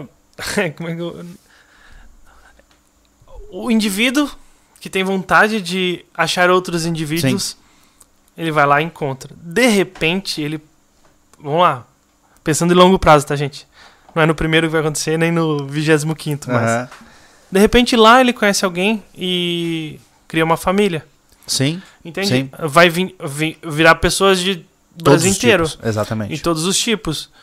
E aí, de repente, se você forma a tua família, de repente, no próximo encontro tem a tua família, tem outra família, cria o clã ali. Então, essa estrutura é importante pro cara se situar. É um erro, na minha opinião, o cara ser indivíduo e tá caçando um clã já. É um salto muito grande. É um salto grande. Se ele pegou isso pra vida dele, o clã vai ter que aceitar ele. É difícil, mas se pegou pra tua vida é isso. Mas se o teu intuito é ter uma família um dia, não pula passos. Isso é muito particular de cada grupo, né? Mas então, de maneira geral, é isso, tá? No que tange a estrutura social, a gente não quer complicar muito. Indivíduo, família, clã, teia e rede. Sim. Tá? Feito isso, olha só que legal, cara. Olha só, nessa conversa que nós estamos até agora, eu nem sei que horas são, vai dar 1h20 de podcast. Olha só, a gente já falou sobre os aspectos culturais do sobrevivencialismo. Sim. Falamos sobre os símbolos que ele carrega. Falamos sobre os pilares que sustentam ele. Falamos sobre o código de conduta esperado para os seus praticantes. falamos como esses praticantes se organizam socialmente. E agora nós entramos nos outros dois pontos que são extremamente práticos. E esses, por mais estranho que pareça, são os mais difíceis. São. Né? São. Que agora nós vamos entrar na saudação. Porque veja, se você faz parte de uma ideia, se você divide uma mesma visão, como é que você reconhece outro que também tem a mesma visão que você? Você precisa de algum tipo de cumprimento. Por exemplo, no escotismo, você tem o sempre alerta e você cumprimenta com a mão esquerda e você entrelaça dedinhos. Tem toda uma simbologia em cima disso, né? Existem inúmeros exércitos e, enfim, grupos que cumprimentam de formas diferentes. Até a maçonaria, por exemplo, tem um monte de cumprimentos secretos, né? Não vamos chegar nisso, mas aí tem a questão de... por exemplo, os mercenários do Rapkido, lá antigamente, o que acontece? A gente cumprimenta assim. Não sei se o pessoal do vídeo vai ver, né? Porque essa mão... O que, que o mercenário é? Assassino. Entendi. Ele mostra que tá sem lâmina nenhuma. Ele pode te cumprimentar e te enfiar a faca ou qualquer outra coisa. Então ele mostra que ele tá desarmado e tá te cumprimentando. Olha só. Entendeu? Tem esse tipo de coisa. Mas são saudações diferentes. O problema de saudações é que elas são meio bregas quando você cria elas. Sim, sim. Esse é o problema. Porque soa meio artificial. Mas assim, por outro lado, gente, todo e qualquer cumprimento inicialmente soou artificial. Imagina Baden-Powell quando chegou pra molecada e falou assim: ó, gurizada, vocês têm que fazer assim pra cumprimentar. Oh, sempre alerta. O cara falou assim: nossa, que coisa aleatória, né? Por que tem que fazer assim? É porque Por que três? Oh, meu Deus, isso? Como é que é? São os pilares. É Deus, família e mais alguma coisa que eu não vou lembrar agora. Enfim, desculpa, gente, não lembro. Mas você tem simbologias, só que as simbologias elas são estranhas. Quando hoje em dia todo mundo fala: ah, sempre alerta. E nem pra pensar. Né? Mas quando ele propôs isso, com certeza ficou artificial. São 100 anos, né? Exatamente. Mas eu acredito que isso é interessante. Porque como é que você pode se diferenciar de outra pessoa? Existe uma série de situações para criar uma cultura. Uma cultura é feita por visões, por estruturação de mundo, por práticas, por condutas, mas também... por ritos. Então toda cultura tem que ter um rito específico, tem que ter ritos de cumprimento, ritos de todo quanto é tipo de coisa. Afinal, senão não se torna uma cultura por completo. Ela se torna uma coisa fragmentada, né? Sim. E aí, cara, você imagina o quanto a gente ficou quebrando a cabeça aqui. Como fazer alguma coisa que fosse diferente para sobrevivencialistas reconhecerem. Santo Deus. Cara, eu pesquisei de tudo que você imaginar e é um negócio muito difícil. Muito difícil. Deus, pátria e família. Deus, pátria e família. Isso, obrigado. Obrigado. Era a pátria que eu tava esquecendo. Então, assim, cara, eu pesquisei como um louco e não tinha a menor ideia. Eu passei acho que umas 2 semanas, 3 semanas buscando tudo quanto é coisa que eu podia. Meu Deus do céu. E aí, recentemente, eu fui pesquisar o que, cara? Fui pesquisar hand gestures, não sei o que. E pau, brotou Libras. Aí eu falei, caraca, a linguagem do surdo-mudo, pô. O Libras, que é uma linguagem de origem brasileira, ela foi criada para fazer comunicações em silêncio. E eu pensei, pô, os movimentos eles já são por natureza simples e naturalmente eles saem de forma fluida porque eles foram feitos por uma linguagem. Então não é um negócio esdrúxulo. Aí eu fui pesquisar. Aí eu pensei, como é que se soletra SV em Libras? Né? E quando eu vi, o S é um punho fechado e o V é isso aqui. Então, se você quer, por exemplo, dizer que você é um SV, você pode fazer isso aqui. Né? Por exemplo, se você tá longe, se eu tô a 100 metros de você e o Thiago fala, op, eu vou chegar, op, pronto. É isso. É um comprimento rápido, extremamente discreto, que mostra, eu sou um SV. Se o cara responder do mesmo jeito, é porque ele sabe o que ele está falando. Assim como no escotismo, quando o cara vai te cumprimentar com a mão esquerda, você fala, opa, é escoteiro. Por quê? Você já sabe. Né? Cria-se uma concepção acerca disso. Então, como eu disse, a princípio pode soar completamente fora da realidade. Mas a gente está testando. A gente vai aplicar isso entre os nossos e ver se cola, né? Sim, e outra coisa, né, Júlio? Tu fala com todos. É isso. Todos estão inclusos nisso. É isso. Então, SV. Né? SV. Pronto. E para quem está só ouvindo o áudio, é só pesquisar em Libra, ou a letra S, que é um punho fechado, e o V é o V de vitória. Os dois com a mesma mão. Exatamente. Por quê? Porque é fácil de fazer, não exige muita movimentação e já tem familiaridade. Uhum. E uma outra saudação, que é a que a gente ficou pensando, falou assim, cara, o que mais que a gente poderia fazer para cumprimentar alguém? Qual é a base do sobrevivencialismo? Um dos pilares é a liberdade. Liberdade significa respeito, né? Eu sempre falo aqui várias vezes que respeito é bom e conserva os dentes, né? E aí eu fui procurar em Libras e, para minha surpresa, a câmera desligou. Deixa eu ligar de novo. Todo ritual aqui, ó. Ó, o Igor da Rosa, posso comentar vocês assim, Júlio Thiago? Pode sim. A ideia, eu vou ficar muito feliz, cara, se eu encontrar pessoas na rua ou se eu encontrar pessoas nas minhas andanças e elas me cumprimentarem dessa forma. Porque talvez seja um sintoma de que vai dar certo. É. Talvez seja um cumprimento que a gente pode globalizar. Então, SV. E aí, voltando ao que eu estava dizendo, qual seria uma outra forma de você cumprimentar alguém? A gente pensou em cumprimentos de mão, mas não, larga a mão. Todo mundo cumprimenta de forma normal, né? Não vamos criar muita moda. Ficou muito... Não. Aí vira aqui, faz assim. Não. Aí o cara vai lá, faz um jab direto, cruza. É. E aí a gente pensou, cara, outra forma legal da gente se comunicar, né? Sabe como se diz eu respeito você em Libras? É assim, ó, existem duas variações. É assim... Ou seja, você faz isso aqui com as mãos, direcionado para a pessoa. Uhum. Ou você faz o R em Libras, que é o indicador cruzando por cima do dedo do meio, e você dobra os outros dois. Isso aqui é R em Libras. E quando você faz isso aqui, você está dizendo, eu respeito você. Uhum. Então, se eu vou te cumprimentar, se você está perto de mim, eu não vou fazer, e aí, cara, beleza? Não, eu posso, ao vê-lo de perto, falar assim, cara, como é que você tá? Tudo bem? Então, basicamente, faço uma saudação, usando o R de respeito e dizendo, eu respeito você, venha conversar comigo. Exato. Né? É uma forma de você aceitar a chegada da outra pessoa, dizer que você a reconhece como ser humano e respeita a qualidade dela como tal. Então, acho que é muito legal, né? Eu não sei se vai colar, sim, mas a gente quebrou bastante a cabeça para chegar nisso. Ficou simples, né? É. Falta só um pouquinho de coordenação motora para fazer rapidinho. É. E aí? Exatamente. Porque o que acontece, se tu vai fazer...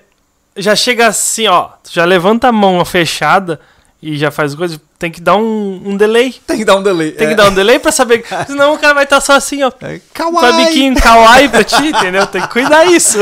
É, então, como eu disse, são ideias, tá? E a gente vai aplicar isso por aqui. Então, se você me vê, não fique constrangido em chegar, como é que você tá, Júlio? Tudo bem? Não tem problema, tá? Se você me vê de longe, e aí, Júlio, tudo bem, cara? Como é que você tá? Não tem problema. Vamos experimentar isso. Com qualquer mão. Com qualquer mão. Cumprimento, ó. Na hora que você vai me cumprimentar, cumprimento normal, tá? Não vem querendo fazer ziriguiduns aí que eu vou me perder, tá? É. Mas até o SV, com qualquer mão. É, exatamente. Entendeu? Até o respeito. Exatamente. Pode ser com a esquerda, pode ser com a direita, né? Como você preferir, tá? É. E naturalmente, né, o que eu pensei em uma forma, assim como no escotismo, quando você vai se despedir de uma pessoa, então valeu, sempre alerta, né? Você pode dizer... Esteja preparado. É o nosso lema. esse nem teve como mudar, né, cara? Desde o início, né? Então eu sempre terminei dizendo que eu sou o Júlio Lobo. E curiosamente eu fazia, esteja preparado. Agora o que você vai ver é o Júlio fazendo, esteja preparado. É isso, né? Então é uma forma diferente de você criar um senso de unidade. E que, como eu disse, no começo pode parecer meio cafonão, né? Pode parecer meio forçado, meio artificial. Mas quem sabe cola, né? Quem sabe funciona, né? Sim. E por fim, agora vem a parte mais legal.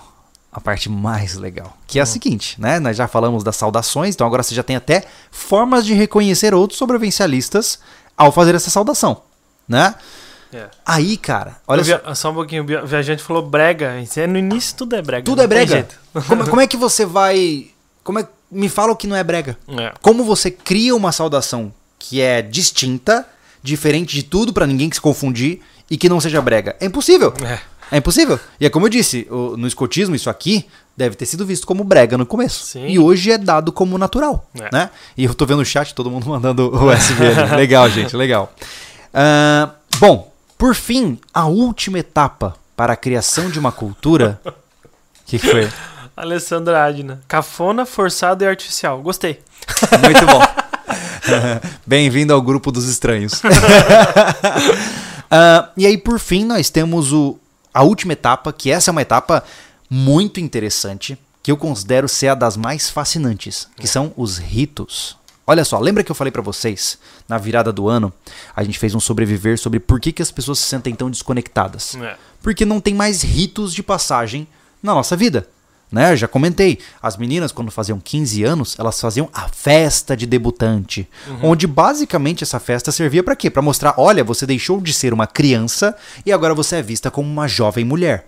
É uma transformação no papel de identidade social daquela mulher. Assim como o jovem também tem os seus ritos de passagem, né? Alguns são um pouco mais vulgares, mas é verdade. Por exemplo, qual é o rito principal que denomina que um guri deixou de ser guri? Que ele perdeu a virgindade. Geralmente é isso, né? Quando o guri transa pela primeira vez, opa, virou homem, né? É. E isso perdeu o seu valor, basicamente. Hoje não... Teve uma época que era...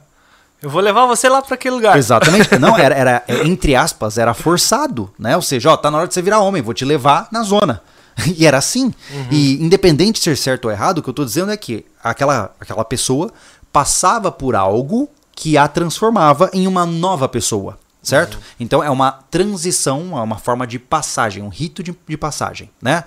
Isso está presente ao longo da história inteira da humanidade, de várias formas diferentes, né? Vocês devem lembrar do filme, eu vou falar de um bem óbvio aqui, mas do filme de Esparta representa parte disso. Eu não vou lembrar, eu acho que o termo é égida. Os garotos aos 13 anos de idade tinham que sair de suas casas e sobreviver, enfim, roubando para poder viver e etc., para serem aprovados como homens. Ou seja, eles tinham que passar por uma prova de fogo para se tornarem homens, né? Em muitas outras civilizações, por exemplo, aqui no Brasil, tem aqueles índios que você tem que colocar aquela luva com várias formigas que ficam te picando e você tem que aguentar aquilo por determinado tempo para você provar que agora você é homem. Ou seja, são passagens que uma pessoa passa, né? E hoje você não tem mais isso, cara. No escotismo você tem um monte de ritos. Meu Deus, você tem rito de abertura, rito de fechamento, rito disso, rito daquilo, um monte de ritos, né? Só que eu acho que não precisa ir tão longe assim, né? Porque os ritos eles vão se criando de forma lenta. E a gente pensou em dois ritos aqui.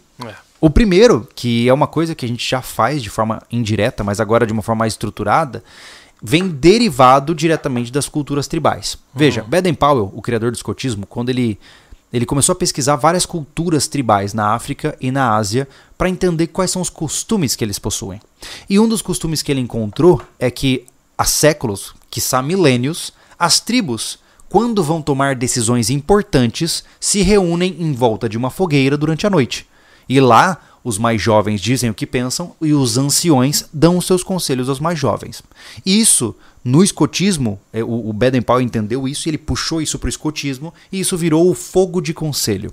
O fogo de conselho é quando você monta uma fogueira, fica todo mundo em volta e vocês vão conversar sobre coisas da vida.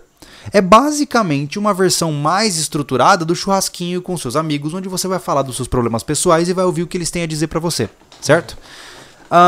No Brasil é chamado de fogo de conselho, mas em todo o resto do mundo é chamado de fogo de campo. Então, a minha ideia, a princípio, seria a gente instituir dentro do SV o hábito de um fogo de campo. Ou seja, sempre que a gente for tomar uma decisão difícil em família, fazer isso em volta de uma fogueira. Isso é muito legal. Isso é muito interessante. Afinal, a fogueira tem aquele seu misticismo. Qualquer um aí que já acampou e ficou conversando com seus amigos em volta de uma fogueira, sabe o quão interessante é isso, né? O quão poderoso é o ambiente de estar ao lado daqueles que você gosta em volta de uma fogueira, né? Na montanha, começa a contar as histórias da montanha. É exatamente. Assim, né? Então isso é muito legal e é uma coisa que, naturalmente, para você fazer um fogo de campo, você tem que entender um pouco da estruturação disso, né? Um dos princípios básicos, por exemplo, de um fogo de campo é que ele segue um ritmo no fogo, ou conhecido como follow the flames. Quando você começa o fogo está tímido e você então conversa de forma mais receosa, mais tranquila. Você está chegando, você ainda nem sabe direito como que você vai conversar, qual é o assunto do dia. Conforme o fogo aumenta e fica forte, você vai para a parte de celebração. Aí tá tocando violão, tomando cerveja, dando risada, todo mundo junto, brincando. E conforme o fogo vai lentamente chegando nas brasas, você chega no patamar onde você vai refletir e conversar sobre assuntos mais profundos, onde está todo mundo já socialmente lubrificado e você pode ir mais a fundo nas decisões, né? Isso é aplicado no escotismo há mais de 100 anos, né? E ao longo das tribos por milênios. Então, por que não instituir isso para clãs e para famílias, né? Sim. Quando você tem um assunto sério, você senta em volta de uma fogueira para conversar. Isso é muito legal, né? Enfim. Diga, você quer falar alguma coisa? Não. Aqui o pessoal falou sobre campfire, o campfire, a tradução do fogo de campo, né? É. E aí tem os superchats depois para eu ler. Beleza, eu vou agora para a última etapa, né? Que é a mais ousada de todas. Exato. Né? Essa foi legal. Essa aqui a gente já aceitou, basicamente, né? E ela é ousada, mas ela é demais, cara. Olha só. Até porque vai preparar... O indivíduo vai ser preparado... Porque o pessoal falou assim que o maior rito é pagar o primeiro boleto, é começar a vida, trabalhar honestamente sem sacanear ninguém. Isso aí são as consequências, entendeu? Mas existe diferença entre atos que você tem que fazer para amadurecer e um evento. Exato. Um evento criado para isso. Por exemplo, no escotismo tem a investidura do pioneiro. O pioneiro, que é basicamente assim, você... Escoteiro, talvez eu erre nas datas aqui, de 12 a 15 anos é escoteiro, de 15 a 17 você é sênior e de 17 a 19 você é pioneiro. Eu acho que é isso. Entendi. Pioneiro é antes do chefe. Então o pioneiro ele tem uma decisão muito difícil a tomar, porque ele tem que pensar se ele quer continuar no movimento escoteiro, se tornando chefe escoteiro, ou se ele vai encerrar o seu vínculo com o grupo e vai seguir para sua vida com tudo que ele aprendeu. E como é que ele faz essa decisão? Ele passa por essa investidura, onde ele passa por 4 dias de acampamento solitário, onde hora ou outra ele só conversa com um chefe específico para que ele possa pensar sobre o que ele quer para a vida dele, nessa bifurcação. Tanto que o símbolo do pioneiro é a bifurcação. Né? Por quê? Porque ele tem que escolher um caminho. Se ele escolher o caminho de ser chefe escoteiro, ele vai ser um excelente chefe escoteiro. Se ele escolher o outro caminho, ele vai ser um excelente indivíduo na sociedade. E vida que segue. Só que um não pode ser visto junto com o outro. Ou é um caminho, ou é outro. E isso é muito poderoso no movimento escoteiro. E assim como em todos os outros ritos da humanidade, essa passagem do menino para o homem, né, ou da menina para a mulher, é extremamente interessante. Da criança para o adulto, né? É isso, da criança para o adulto. Você deixa de ser um garoto, um jovem, né? Enfim, um infante, e se torna um ser maduro e adulto. E o interessante dessa mudança de papel social é que quando o indivíduo passa por este papel, ele então é automaticamente tratado como adulto. Então imaginemos que você é um jovem de 16 anos de idade que vai passar pelo rito de amadurecimento, certo? Se você sair com sucesso desse rito, eu vou te tratar como homem, independente de você ter 17, 18, 16 anos de idade. E eu espero que você haja e tenha atitudes como homem, porque você passou pelo rito. Entendeu? Então, você investe naquele indivíduo um papel muito poderoso nele. Sim. Né? E aí a gente pensou, né? Como que a gente podia fazer isso, né, cara? Porque eu sempre vi o sobrevivencialismo como um escotismo para adultos, né? Uma forma amadurecida, mais dark, de certa forma, do escotismo, né? E a gente pensou, cara, como é que a gente faz pro cara se considerar um adulto sobrevivencialista? E a gente começou a pensar, se inspiramos no escotismo, obviamente, né? E a gente criou uma ideia, né, Thiago?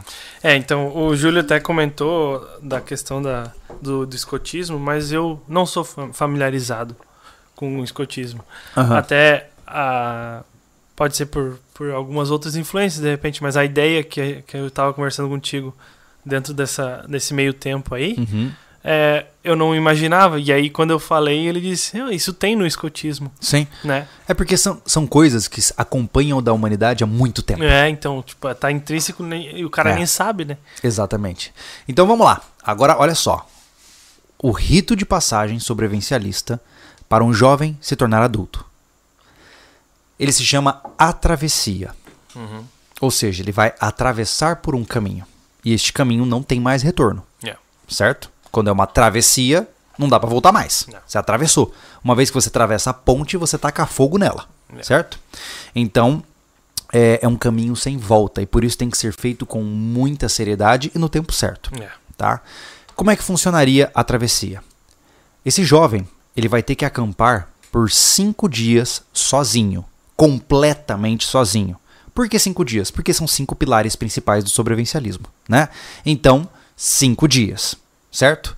Durante esses 5 dias, ele não vai ter contato com absolutamente ninguém. Se ele tiver contato com alguém, ele vai ter que reiniciar a travessia dele, certo? Se em algum momento ele falar com outro ser humano, game over, começa de novo, certo? Dentro desses 5 dias, ele vai poder levar o equipamento dele, naturalmente. Né? Tudo que ele pode carregar e tudo aguenta, que ele é capaz de carregar nas costas, ele vai poder carregar, né? Então, se ele quer barraca, se ele quer rede, não tem problema. Sim. Vá e leve. É, né? Lembre-se que não é uma coisa que você vai caminhar 100 metros, você vai fazer uma travessia. Exatamente. Então você tem que conseguir carregar por um determinado deslocamento. Exatamente. Eu, no momento atual eu ainda não penso numa distância mínima, mas eu acho que talvez na casa entre 10 e 20 quilômetros é bastante razoável. Sim. Né? Então o jovem andar com o equipamento que ele escolheu, de 10 a 20 quilômetros, para aí então chegar no local de acampamento. Estando lá, como eu disse, ele tem que ficar completamente isolado, tá? E, óbvio, né? Pelo amor de Deus, bom senso, tenha meios de comunicação se caso uma emergência médica acontecer. Não sejamos estúpidos, a gente, né? Parte do princípio é o seguinte, tá? Da sua família, por exemplo, que vai acontecer sobre isso, esse rito, você já passou por todos os pilares. Sim. Você viu que é estruturado. Não é uma coisa assim, ó. Eu conheci o canal... como canal, e eu tô lá fazendo... Não, gente, não. Não. É um negócio muito mais amplo. É muito mais amplo, é adquirir conhecimento para poder fazer as coisas da melhor maneira possível. Exatamente. E olha só, então, aí ele vai passar por esse processo e ele tem 3 objetivos para concluir a travessia dele. O primeiro objetivo é que ele vai, no último dia, de preferência, ele pode fazer isso antes, ele vai escrever uma carta para ele mesmo, que só vai ser aberta aos 40 anos de idade. Então, ele sai da travessia com a carta em mãos para ser guardada e aberta só quando ele tiver 40 anos. Certo? É uma mensagem que ele vai escrever para ele do futuro. Não interessa o quê, não sei quantas letras, quantas páginas, aí é com o jovem. Certo? O segundo elemento que ele precisa concluir, ele precisa abater um animal que ele vai levar.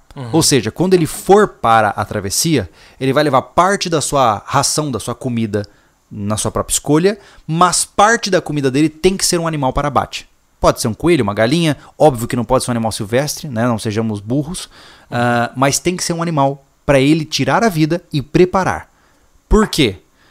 Porque por uma vida, outra vida.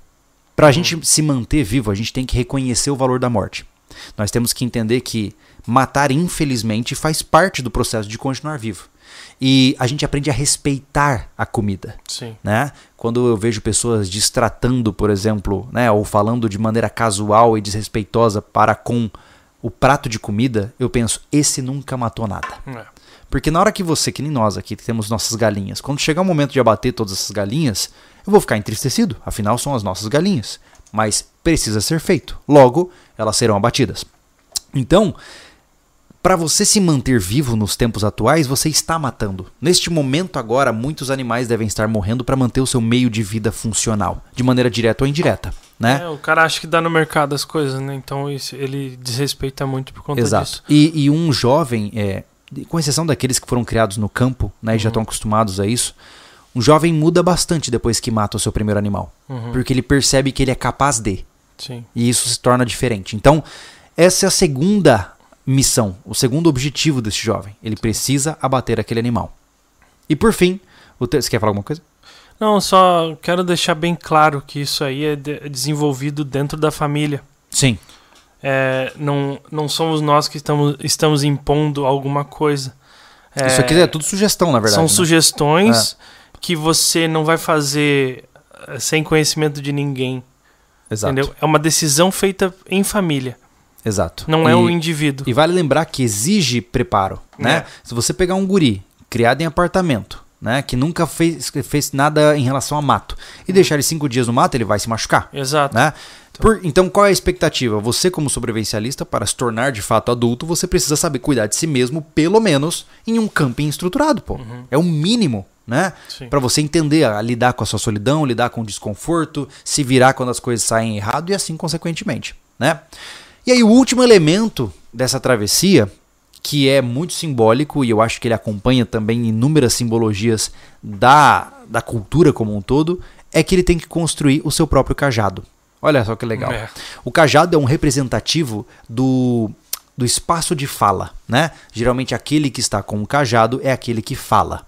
E isso acontece no escotismo, né? Você tem os bastões de patrulha, você vê em inúmeras ficções, sempre há alguém com o seu cajado. Então, durante esses 5 dias, ele vai ter que produzir o cajado dele.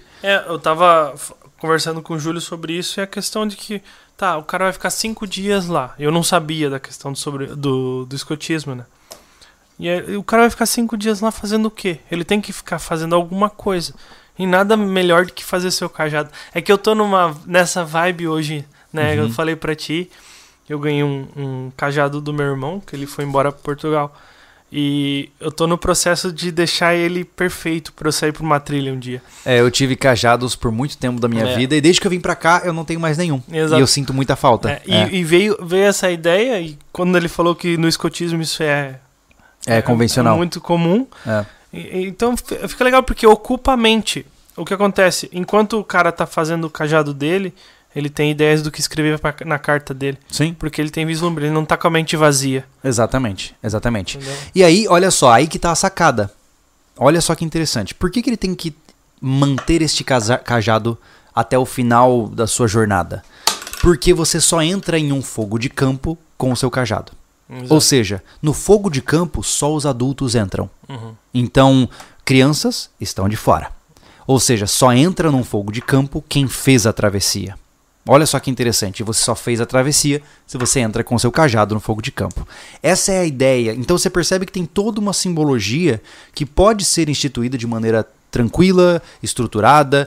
E lembrando para vocês que isso aqui são divagações e que a gente vai começar a implementar no nosso próprio clã, né? Então o nosso clã vai começar a testar esses ritos na prática. Algumas coisas podem funcionar, outras não. Exato. Né? Essas sugestões, que nem eu, teve bastante questionamento. Ah, se o cara for deficiente físico, a gente não consegue incluir todo mundo. Não, a questão é que eu não consigo pensar em todas as possibilidades. Exato. Não, eu não consigo. Não há possibilidade, ninguém consegue. Quem fala pra você hoje que tem um discurso que inclusivo total, ele tá querendo te ludibriar. É verdade. Entendeu? É. Então, assim, com certeza é possível? É. Um indivíduo, por exemplo, deficiente visual, uhum. Cria uma travessia diferenciada pra esse cara, pô. Não tem problema. A parte do comprimento de... Exatamente. Dá um jeito, ele vai ter que se adaptar. É uma coisa que é um problema.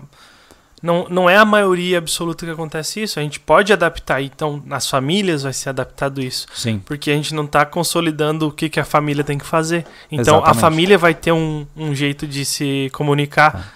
Da família para outra família, são clãs, vão ter um jeito de se comunicar. É. Entendeu? E o mais legal disso é que se der certo, por exemplo, eu gostaria que a Luna passasse por isso. É. Né? Ela vai passar por isso e se ela tiver de acordo com a ideia de seguir nessa cultura. Uhum. Né? Então, eu tô muito animado para ver o que o futuro guarda. Porque percebe que com um simples papo desse aqui, cara, a gente deu toda uma roupagem em cima de algo que era simples. Eu tô cansado de ver o sobrevivencialismo como os caras que estocam arroz, pô. É. Entendeu? O paranoico.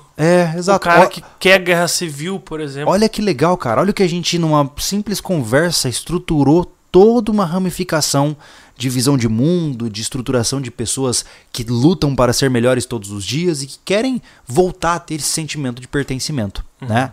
Então, até o dado momento é isso que a gente criou, cara. Basicamente. Né? Eu queria agora que a gente vai ler os superchats primeiro. Obviamente Sim. São pessoas que nos apoiam diretamente, mas se você tiver dúvidas, vai mandando no chat. Vamos tentando conversar agora. Eu queria ouvir um pouco do que vocês pensam, porque como a gente desenvolve isso aqui entre nós, vai que a gente não pensou em alguma coisa, ou vai que a gente pensou errado, né? Então manda aí. Olha só, o Felipe Assunção: quando terá live de projetos do Rancho SV? Ansioso, abraço. Pode ser, né? Podemos fazer em algum momento. Em algum momento a gente vai fazer. Boa ideia. O Renan Alencar: gosto de como funcionam as ordens guerreiras. Valores, condutas, ritos, etc. São muito didáticos para quem segue.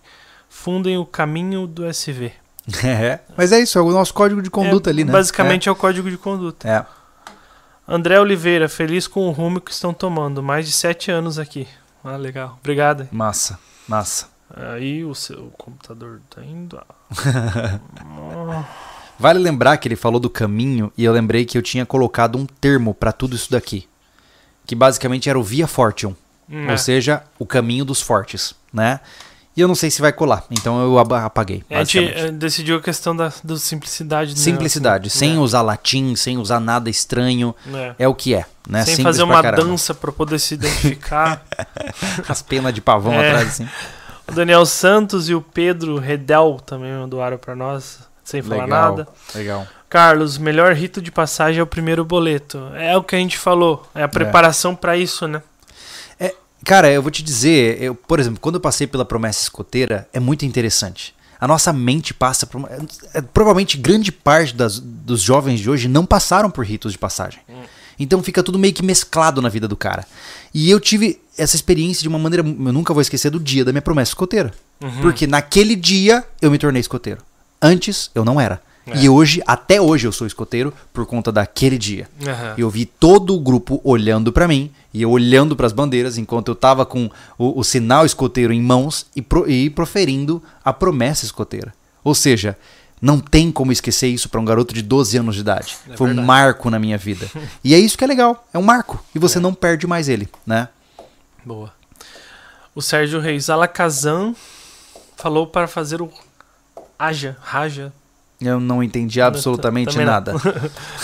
Sadi Nogueira, tem que avisar aos seguidores...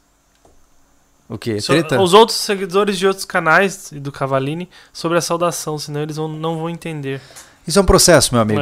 É um processo, né? A gente, é como eu tô dizendo, cara, eu não quero que vocês simplesmente achem que a gente tá proclamando algo que é e ponto final, né? Não somos donos da verdade. Cara, tem uma coisa que eu não falei, cara. Caçambola, como é que eu esqueci disso, cara? A gente esqueceu de um dos pontos mais importantes pra nós. Olha só, a gente ficou pensando, toda crença, toda cultura, toda visão possui uma data. Ah, mas isso dá pra ser depois. Depois? Dá pra ser depois dos chats aqui. Então vai, manda bala. Tá. Não nos perdemos nessa. Então tá bom, vai lá, continua. Agradecer o Magnus. O Carlos, travessia pode ser de barco também, 5 dias no mar. Coisa linda. É interessante. Eu acho que podem haver... É adaptável isso, né? O objetivo é realmente causar o mesmo impacto. É. Né? Falta só mais um aqui que tá aqui. Álvaro Lucas. Júlio, como seria no caso de um vegano na travessia? Cara, não tem problema. Mate. Mate e deixa os animais comer. É o que eu falo. Porque o objetivo, desculpa, Thiago, o objetivo não é você necessariamente se alimentar desse animal. E sim entender que você é capaz de matar. Exatamente. Porque mesmo você sendo vegano, a luz que hoje abastece a sua casa e mantém o seu celular, por exemplo, ligado agora, só existe porque a gente destruiu muitas vidas no processo. Então reconhecer isso e reconhecer a seriedade que é pegar sobre suas próprias mãos a responsabilidade de tirar a vida de um animal... Muda um cara, profundamente, cara. Se você entender essa experiência, não como algo casual, de matei, pronto, não. Se você entender isso como um processo espiritual, realmente muda uma pessoa. E eu sei que pode parecer injusto tirar a vida de um animalzinho pra isso, mas confia em mim. Talvez você faça um bem muito maior pra humanidade quando você perceber isso. É o que eu falo de uma atitude que eu respeito muito até hoje e marcou pra mim, porque aquela pessoa vive...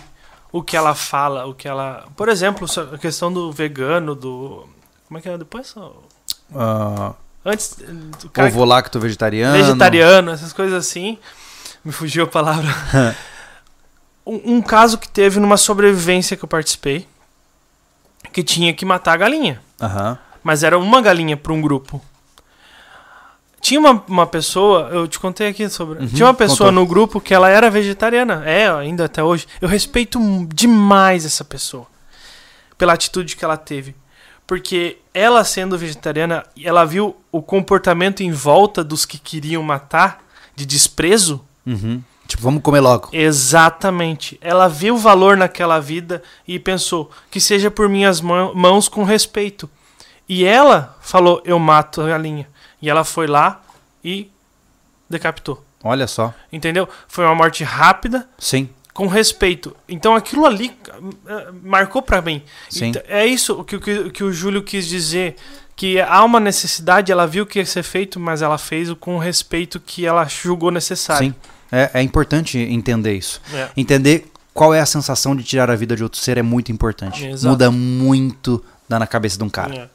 E não é porque você é vegano, vegetariano, carnívoro... Não. E também não é o nosso objetivo dizer que você tem que ser um homicida. Não é isso.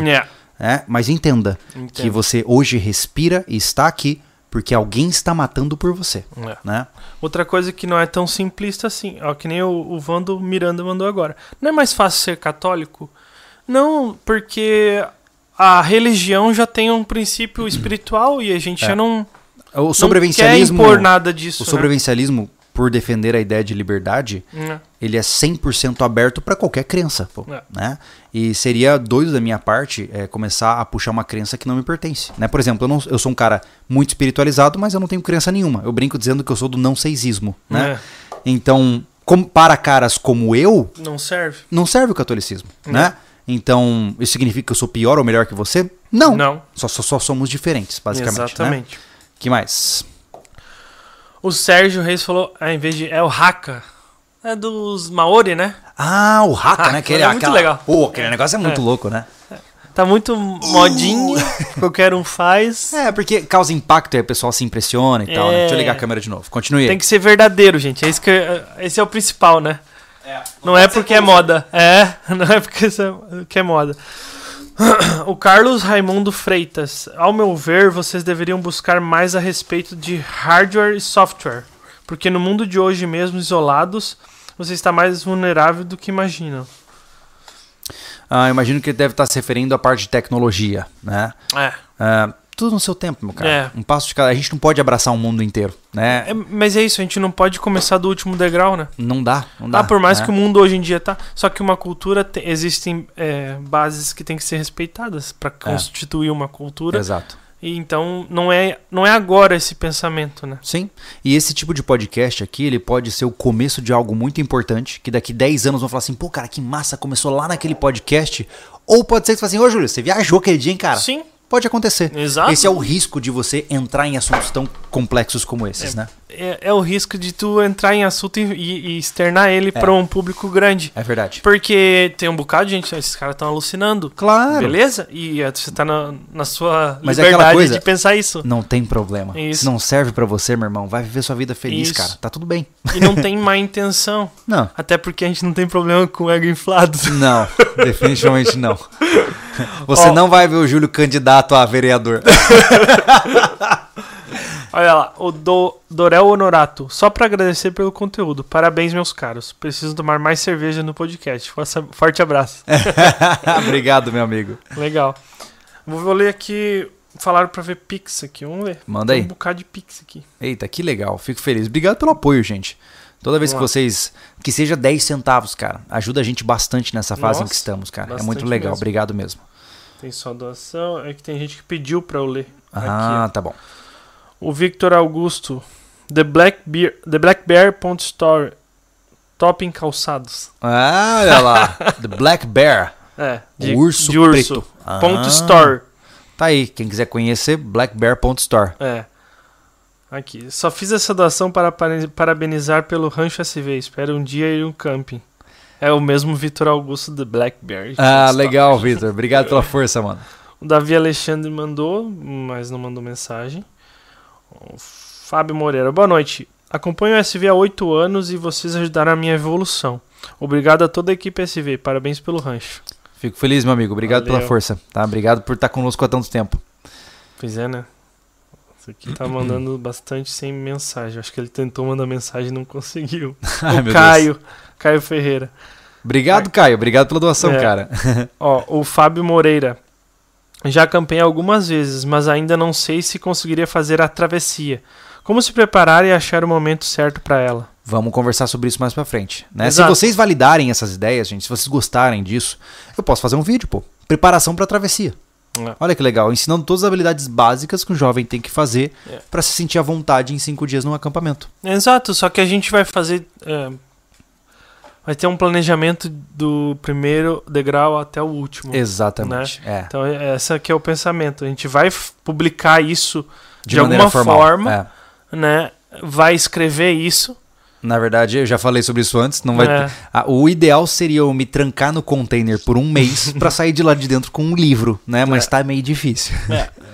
Ó, o George mandou um pix. O rito de passagem levaria em conta a idade ou a maturidade mental do indivíduo? Eu não acredito na concepção de idade. Eu acredito principalmente no sentimento do indivíduo.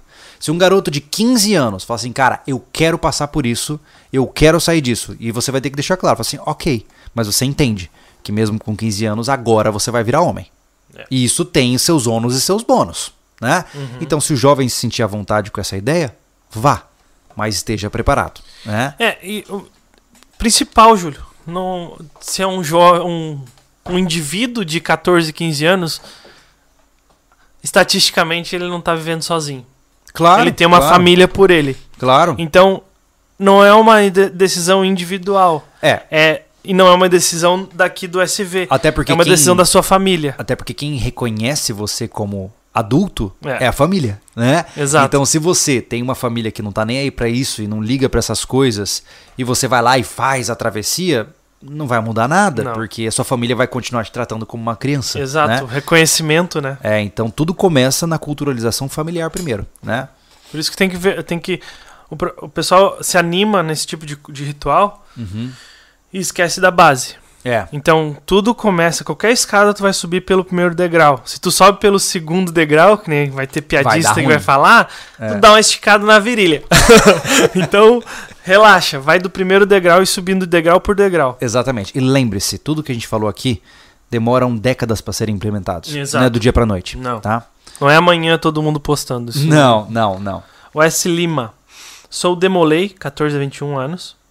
Existe um rito de passagem aos 21 forte. Pilares: amor filial, Deus, cortesia, companheirismo, fidelidade, pureza e patriotismo.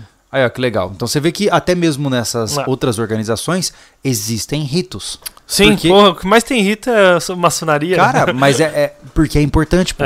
Entendeu? Aqueles que vivem uma vida vazia, sem rito de nada, ele não sabe o quanto ele cresce. Aí você tem um homem... né? Um homem maduro de 35 anos que ele não consegue se diferenciar de quando ele era adolescente. Uhum. Porque ele não teve uma passagem, entendeu? Então é perigoso isso. E principalmente essa passagem tem que ter reconhecimento. Não adianta. Quem lhe confere a autoridade não é você mesmo, certo? Então veja, ó, lembra das minhas palavras, a coisa mais importante que eu vou te falar agora, tá? Quem se proclama como autoridade em algo, não o é.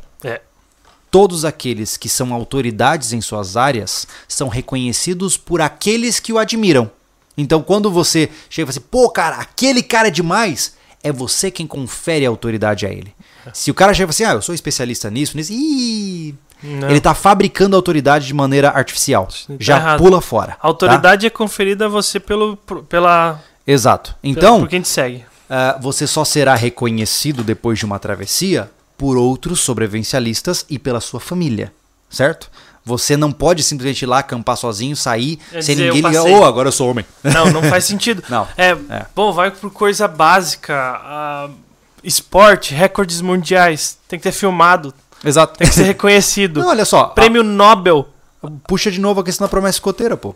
Se você fizer a promessa escoteira sozinho no seu quarto, não te torna escoteiro. Não. Agora, eu, na frente de um grupo inteiro, com bandeiras, todo mundo uniformizado e fazendo a promessa, o grupo me reconhece. Então, muda o jogo, né? É verdade. Vamos lá aqui. A gente pode ir pro ponto alto? Pera. Ah, tá, então tá. Cara... é que eu tô ansioso, cara. Eu quero saber o que o pessoal vai achar. O cara fala em décadas aqui, tá ansioso em minutos. Eu tô ansioso, cara. É porque é o último ponto que falta. O Carlos: hoje em dia, um jovem de 16 não poderia, mas acho difícil num Brasil violento como estamos fazer a travessia desarmado. Não, cara, olha, não, é possível. É possível, sim. 100%. Tá? Talvez você viva em um local violento e você está generalizando, mas existem inúmeros ambientes muito seguros no Brasil. Por exemplo, aqui em Santa Catarina, você tem parques onde você pode ir, você pode ficar 20 dias acampados e ninguém vai te encher o saco. O problema é não reconhecer que o Brasil é um país continental. Exatamente. Então eu entendo que talvez, sei lá, num bairro de São Paulo tudo pareça horrível. Mas aqui, se eu quisesse dormir com a porta aberta, eu poderia. Então, o Brasil é grande demais. Existem lugares ruins e existem lugares menos ruins, né? Então, se você precisa fazer a sua travessia, viaja, se prepare, se é um evento tão importante, viaja com teu filho, com a tua filha por 500 quilômetros até um camping legal que dê espaço para fazer isso e faça o evento, né? O evento, se é importante, exige esforço, né? E não Gmail. Fazer estilo survivalman se filmando não funciona. Não.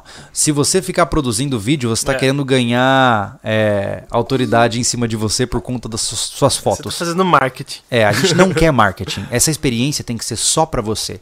E só você vai saber o que aconteceu nesses 5 dias. Essa que é a grande sacada. Não tem noção da importância disso. Quem dá essas soluções fáceis... porra, vai escrever uma carta pra ti ler com 40 anos, mano. É uma responsabilidade grande. Poxa, pergunta pra quem tem 40 anos o que ele falaria pra ele com 16. Ele vai ter memória fragmentada. Tu imagina se esse cara, esse guri, que tá recém conhecendo as dificuldades do mundo que... Ele vai falar assim, ó, não sei aqui, não sei aqui, aqui. Esse cara aqui, ó, vai chegar e vai dizer, poxa, cumpri minhas metas, enfim, o que for que eu escrevi. Pensa num boost de vida que pode dar pro cara. É uma mensagem do passado, né? Isso é muito legal. Existe até um site que é Email from the Future. Não, Email from the Past. Alguma coisa assim. Que é um site que agenda e-mails pra anos muito distantes. Por exemplo, quando eu entrei na faculdade, eu mandei um e-mail pra mim na data da minha formatura, com todas as minhas expectativas do que eu faria. E tava tudo diferente. Mas foi legalzíssimo. É legal. Parece que é o Júlio do passado falando com o Júlio do presente, cara. É muito louco. Eu acho muito legal. Volta e meia é uma coisa mais interna, tu conversar com tu criança, sabe? É legal. Eu acho isso muito interessante. Fala sobre a data. Posso falar agora? Sobre o quê? Sobre um negócio. Eu escapei aqui. Não, mas é como a gente falou. Isso mais uma vez, pelo amor de Deus, gente. Essa é uma data que a gente tá adotando pra nós. Eu não quero que vocês digam, é o Dia Nacional. Não. Olha só. Toda forma de ver o mundo tem uma data comemorativa. Os cristãos, por exemplo, tem o Natal, tem a Páscoa, né? Até os incas tinham a festa do sol. E existiam datas para você comemorar o estilo de vida que você segue, certo? E essas datas, elas geralmente têm alguma conexão com algum evento histórico. Só que o sobrevivencialismo no Brasil, ele é meio complicado, porque a gente não tem um evento histórico que pertença ao sobrevivencialismo. Mas a gente pensou, cara, se a gente tivesse que escolher um dia do ano para comemorar o sobrevivencialismo brasileiro, qual seria? Aí ficamos quebrando a cabeça e tal. E aí eu pensei, cara, sabe de uma coisa? Já que a gente não tem um referencial amplo, vamos pensar aqui, no nosso ninho, né? E aí eu fui lá no nosso blog, no sobrevivencialismo.com, voltei no dia que eu me cadastrei no wordpress.com.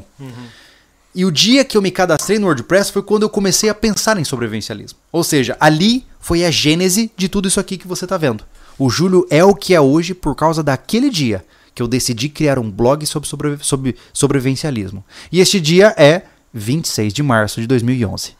Então, no dia 26 de março de 2011, o Júlio, lá daquele tempo, ainda garoto, né, sem família, sem muitos compromissos a não ser estudar, pensou que poderia, quem sabe, criar algo para ajudar pessoas a se preparar. E isso clama que eu sou o bichão da goiaba? Não, mas a gente precisava de alguma data pra gente. Sim. Tanto que dia 26 de março desse ano, nós vamos comemorar. Nós vamos estar lá no rancho, vamos comer uma carne, vamos dar risada. Do jeito que o rancho estiver, a gente vai comemorar. Se o rancho estiver só em mato, vamos comemorar no meio do mato. Exatamente. E eu encorajo vocês, se vocês sentirem que isso faz algum sentido pra vocês, no dia 26 de março, cara, comemore. Se você é um sobrevivencialista, se você vê sentido na sua vida sobre o que representa a ideia sobrevivencialista, comemore. Vai ser muito legal dividir essa data com você. Isso clama como o Dia Nacional do Sobrevivencialismo? Não. Mas é um dia que tem significância para nós. E se você gosta do que a gente faz, e se o que a gente faz mudou a sua vida de maneira direta ou indireta, a gente ficaria muito lisonjeado de ter você no dia 26 de março postando no Instagram, fazendo um churrasco com a sua família, dando risada com seus amigos. Seria o, entre aspas, Natal sobrevivencialista, né? Então, dia 26 de março. Essa é a data que nós aqui do SV vamos usar como base para comemorar o sobrevivencialismo no Brasil. O nosso clã vai comemorar nessa data. Exatamente. Não é mandatário você comemorar nessa data, mas ficaríamos lisonjeados se sim. Basicamente se você reconhecesse isso.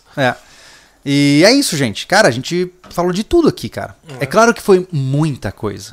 E muita coisa vai se perder, porque você, obviamente, não vai decorar tudo de cabeça, né? Só que qual é o meu plano agora, tá? Eu vou tentar... Eu gostaria de escrever sobre tudo isso. Eu queria colocar no papel tudo isso. Quem sabe em um formato de livro. Eu só não tenho tempo hábil para conseguir fazer isso agora, mas tá na minha cabeça e eu acho que vai sair eventualmente.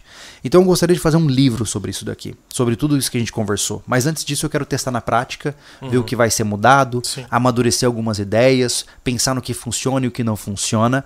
Porque aí juntos... né? A gente vai sedimentando isso e quando tiver bem sedimentado, aí eu vou escrever um livro para nós utilizarmos como uma base aí de referência para essas ideias, né? E eu espero que te ajude, cara. Eu espero que essa conversa que a gente teve aqui te faça algum sentido para você, sabe? De quem sabe você começar a ter algumas diretrizes que você possa seguir, ou ritos que você goste de fazer, coisas por esperar mesmo, né? De, por exemplo, chegar no dia 26 de março e falar assim, gurizada, pô, vamos se reunir, né? Quem sabe no futuro, o dia que o rancho estiver estruturado, já pensou, ô Thiago, o Congresso Sobrevencialista no dia 26 de março, legal, chamando só especialistas de várias áreas diferentes, chamando os inscritos, cara... Ou quem não puder participar e reconhece essa data, faz um story...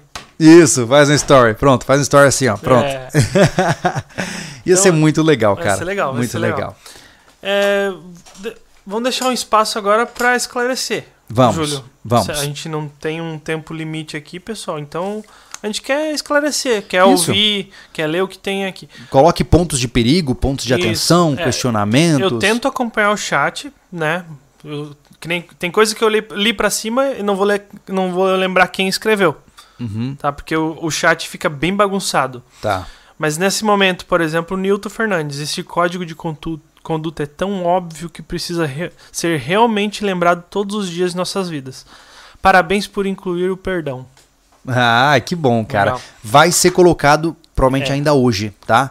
Então o código de conduta vai ser estruturado. Eu vou fazer provavelmente... Talvez eu faça um vídeo dedicado para o código de conduta, um vídeo dedicado para as saudações, vídeos específicos para a gente poder começar a divulgar isso. Vídeos, né? E a gente vai, nesse meio tempo, a gente está mantendo escrito, né? É, exatamente.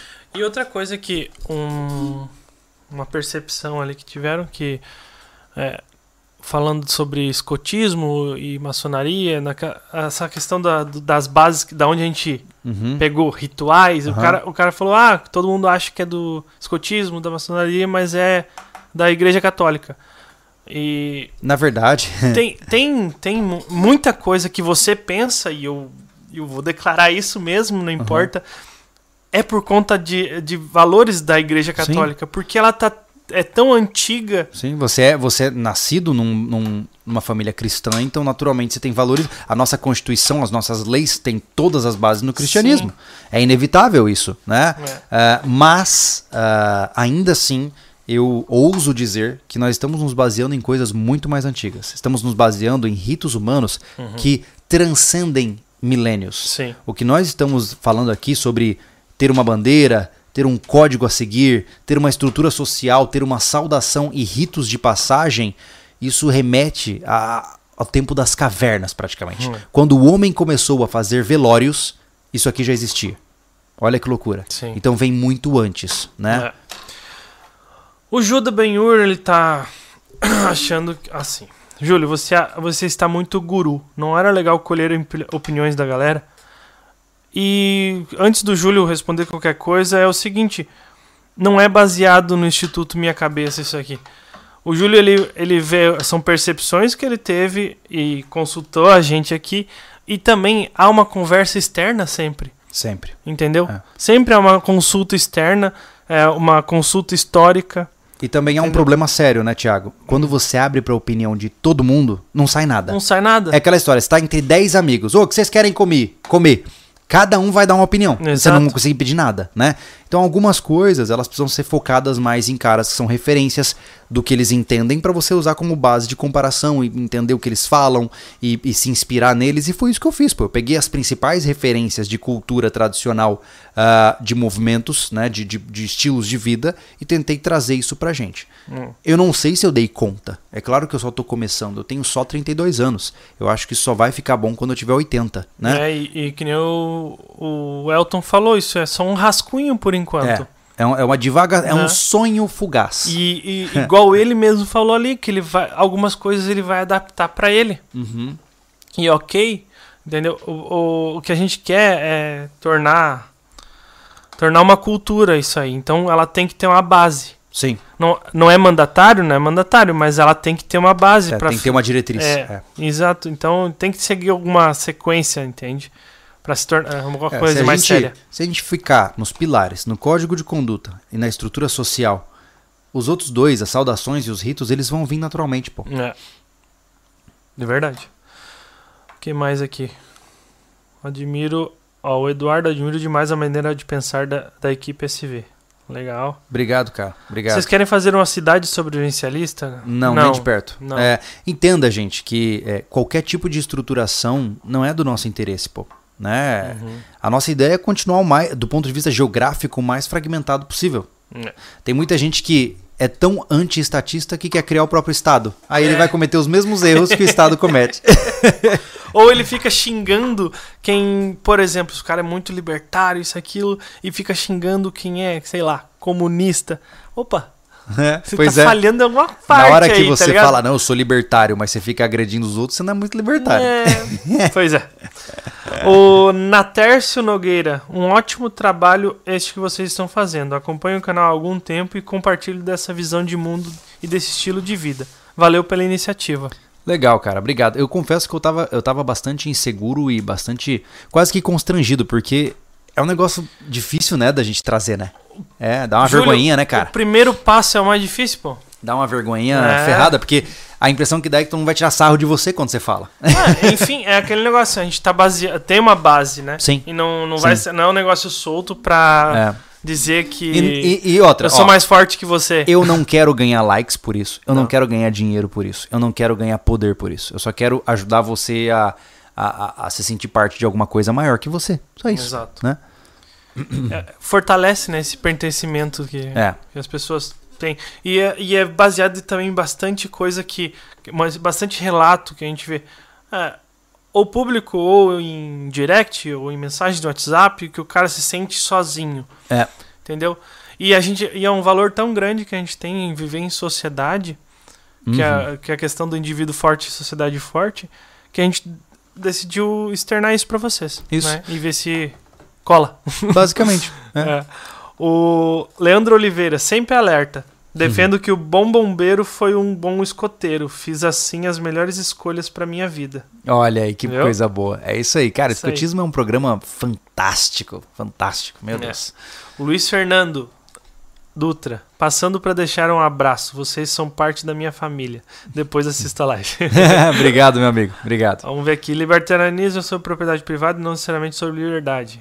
Não, você está equivocado. Você está errado. Todo rito tem mais valor ou eficiência quando feito em público ou na presença de pessoas, como um compromisso sendo assumido. É assim a festa de 15 anos, o casamento, na formatura. Exatamente. Não é à toa que, por exemplo, lembrando que eu estou sonhando aqui, né? Mas, por exemplo, se a aluna topar fazer a travessia, ela vai partir para o acampamento com todo o clã observando ela entrar no mato.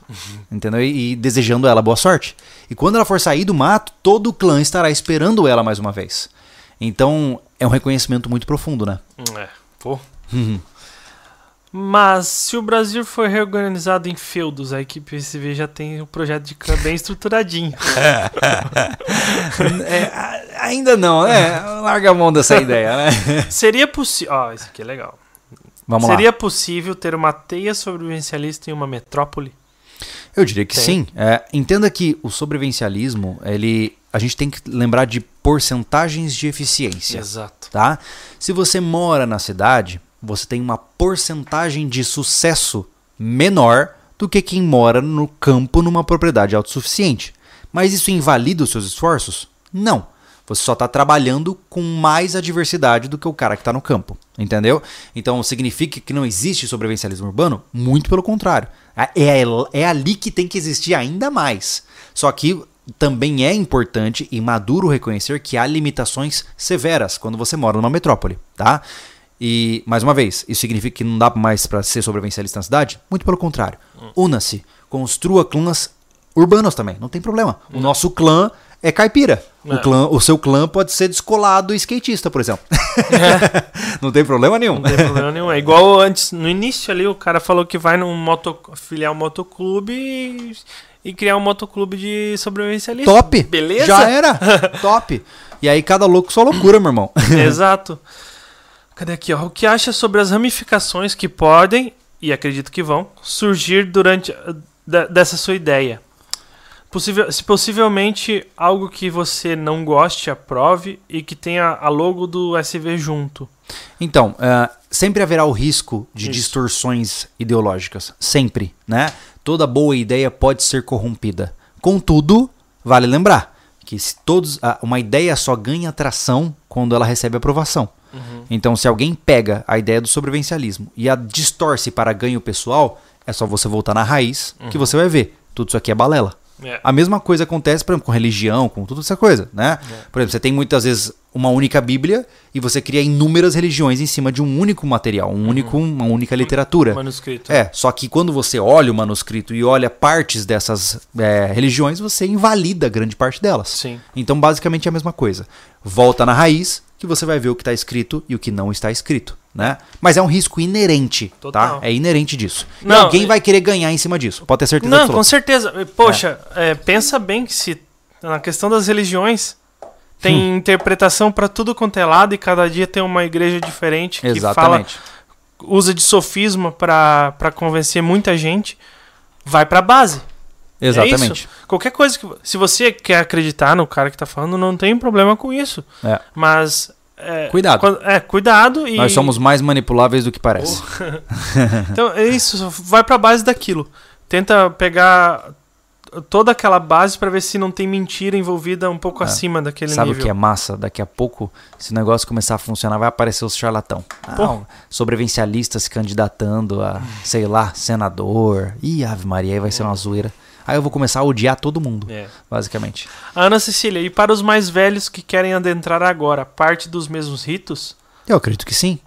Eu particularmente não fiz esse rito de forma estruturada, afinal acabamos de criar, mas aos meus 17 eu passei uma semana acampado completamente sozinho e foi maravilhoso pra mim, cara. Eu pensei em muitas coisas na minha vida e foi daí que eu tirei a principal ideia, né? Então, mas é importante dizer, não necessariamente é obrigatório. Não.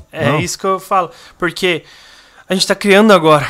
É. E agora a gente vai excluir todos os adultos que não acamparam 5 dias. Não. Entendeu? A ideia é você instituir isso ao longo do tempo. Exato. Com a estruturação familiar sobrevivencialista que você criar. Lembre-se de pensar em décadas, não em anos. Exatamente. Por isso que tem que começar de alguma forma, né? Exatamente. Obrigado, Rendes, mandou o superchat pra nós aqui. Valeu, mano, obrigado, sempre presente. Aqui perguntou sobre... eu posso participar, daí falou da religião. Cara, a questão de clã... Gente, olha só, mais uma vez.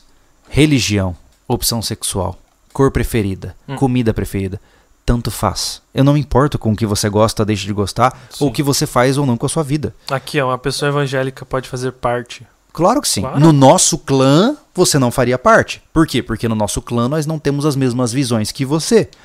Mas em um clã seu, claro, cara. Sim. Claro, pô. E é possível que o clã seu, que seja essa visão de religião, é possível que você faça parte da teia. Sim. Com certeza. Entendeu? Eu não tenho problema nenhum em... ali tem um clã sobrevivencialista evangélico. Ah, legal, mano. Eu não tenho... Top. Ninguém tem problema com isso. A partir do momento que eu só tiver problema por conta da religião do cara, o problema é código de conduta. Entendeu? Sai daquilo ali... Deu ruim. A gente tá estipulando pra nós isso. E se você achar uma boa...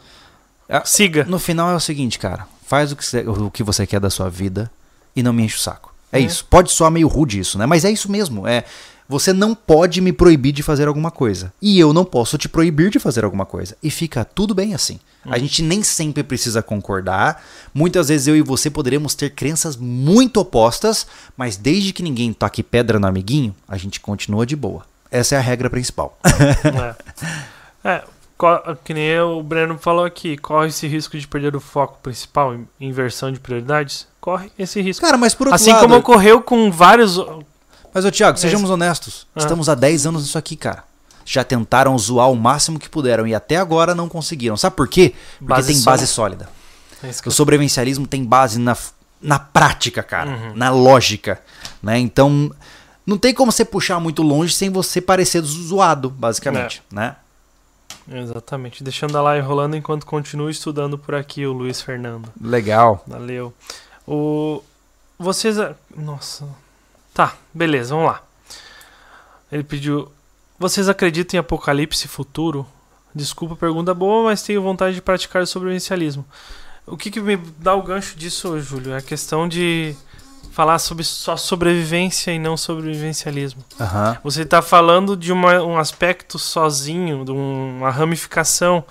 E não do assunto. É, entenda que, primeiro, fim de mundo não tem por que se preparar. Porque Exato. Se o mundo for acabar, não tem o que fazer aqui, certo? Não adianta você chegar assim e falar, como é que eu me preparo para um asteroide de 10 quilômetros? Não. Você não se prepara, você aceita a sua morte. É, não vai ter nada que você possa fazer para se preparar. Exato. Né? Então, é extremamente interessante entender que a preparação contra situações de dificuldade, cenários de crise, é só uma parte do sobrevivencialismo. Uhum. A outra parte é a qualidade de vida. Yeah. É como eu disse, hoje eu moro numa chácara, extremamente tranquilo.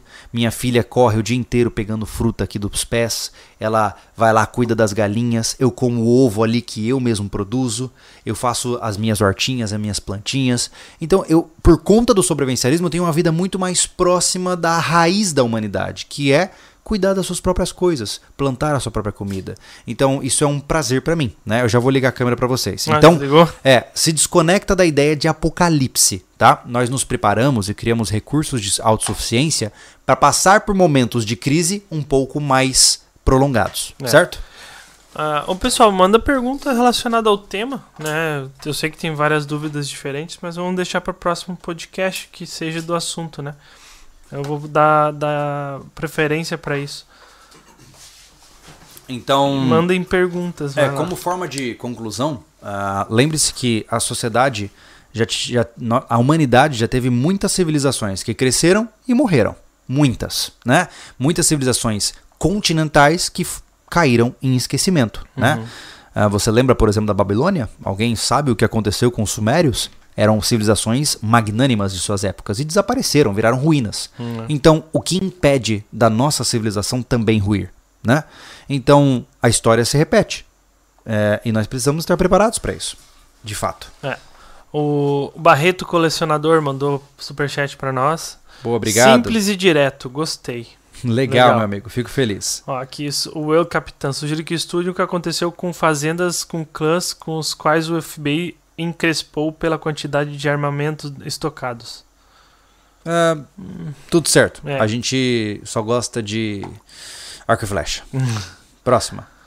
Nós vamos passar... Vamos ver perguntas, vamos lá. Vamos ver. Vai lá. Não tem perguntas. Não tem perguntas? Então, isso pode ser bom ou ruim. Vamos fazer o seguinte, Thiago. Vamos deixar o pessoal agora colocar nos comentários, não no chat ao vivo. Vamos esperar o pessoal ouvir esse podcast, pensar sobre o assunto. Você que está nos ouvindo até agora, quantas pessoas temos? Agora 749. Olha só. Se você ouviu tudo isso, eu gostaria que você fizesse uma reflexão para ver se faz algum sentido para você e coloca o resultado da sua reflexão nos comentários fixos ali debaixo do vídeo. Pode ser? Porque eu quero saber o que você pensa também. Eu quero saber, essa é a hora que eu peço a sua ajuda para você me dizer se fez algum sentido o que nós falamos.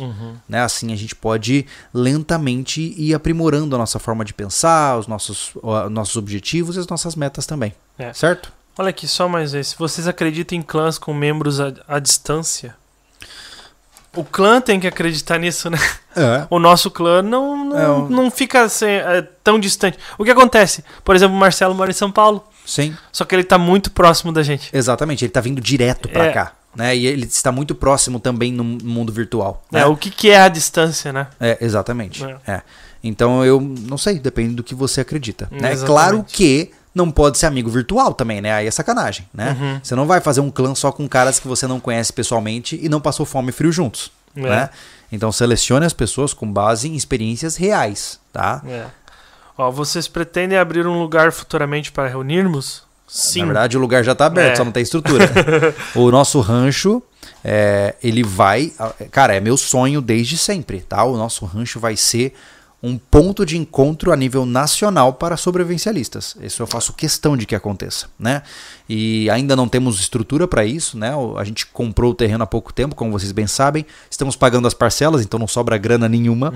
Mas nesse sábado vocês vão ver o primeiro ato que a gente teve lá no rancho, né? É verdade, né? Foi bem legal. Agora. Esse sábado agora sai o primeiro vlog lá do Rancho SV, né? Exato. E lentamente, cara, vamos com calma.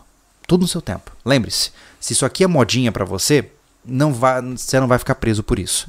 O que eu tô falando aqui é sobre décadas, tá? Recomenda-se qual a idade pra iniciar um rito de passagem? A gente não recomenda nada. Não, eu acho que ainda está cedo para isso. E... Mas seria interessante, ô, Thiago, a gente pensar talvez numa faixa etária. Pelo simples fato das questões práticas associadas a isso. Uhum. Né? É, algo entre, por exemplo, 17 e 19 anos seria bem legal. Porque o cara já é grande, pô. Né? O cara já tem um pouco mais de noção das coisas. Um garoto de 13 anos pode se sentir preparado para virar homem, mas ele não está.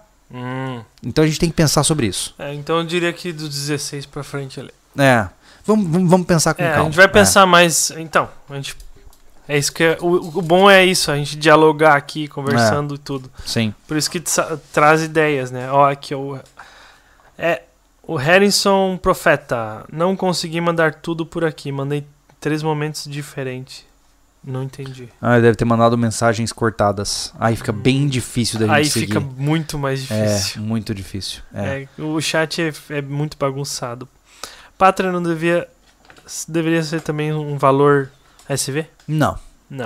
Porque eu entendo a importância do país, eu sou grato pelo que ele me oferece, mas eu não acredito que fronteiras devem limitar a interação humana.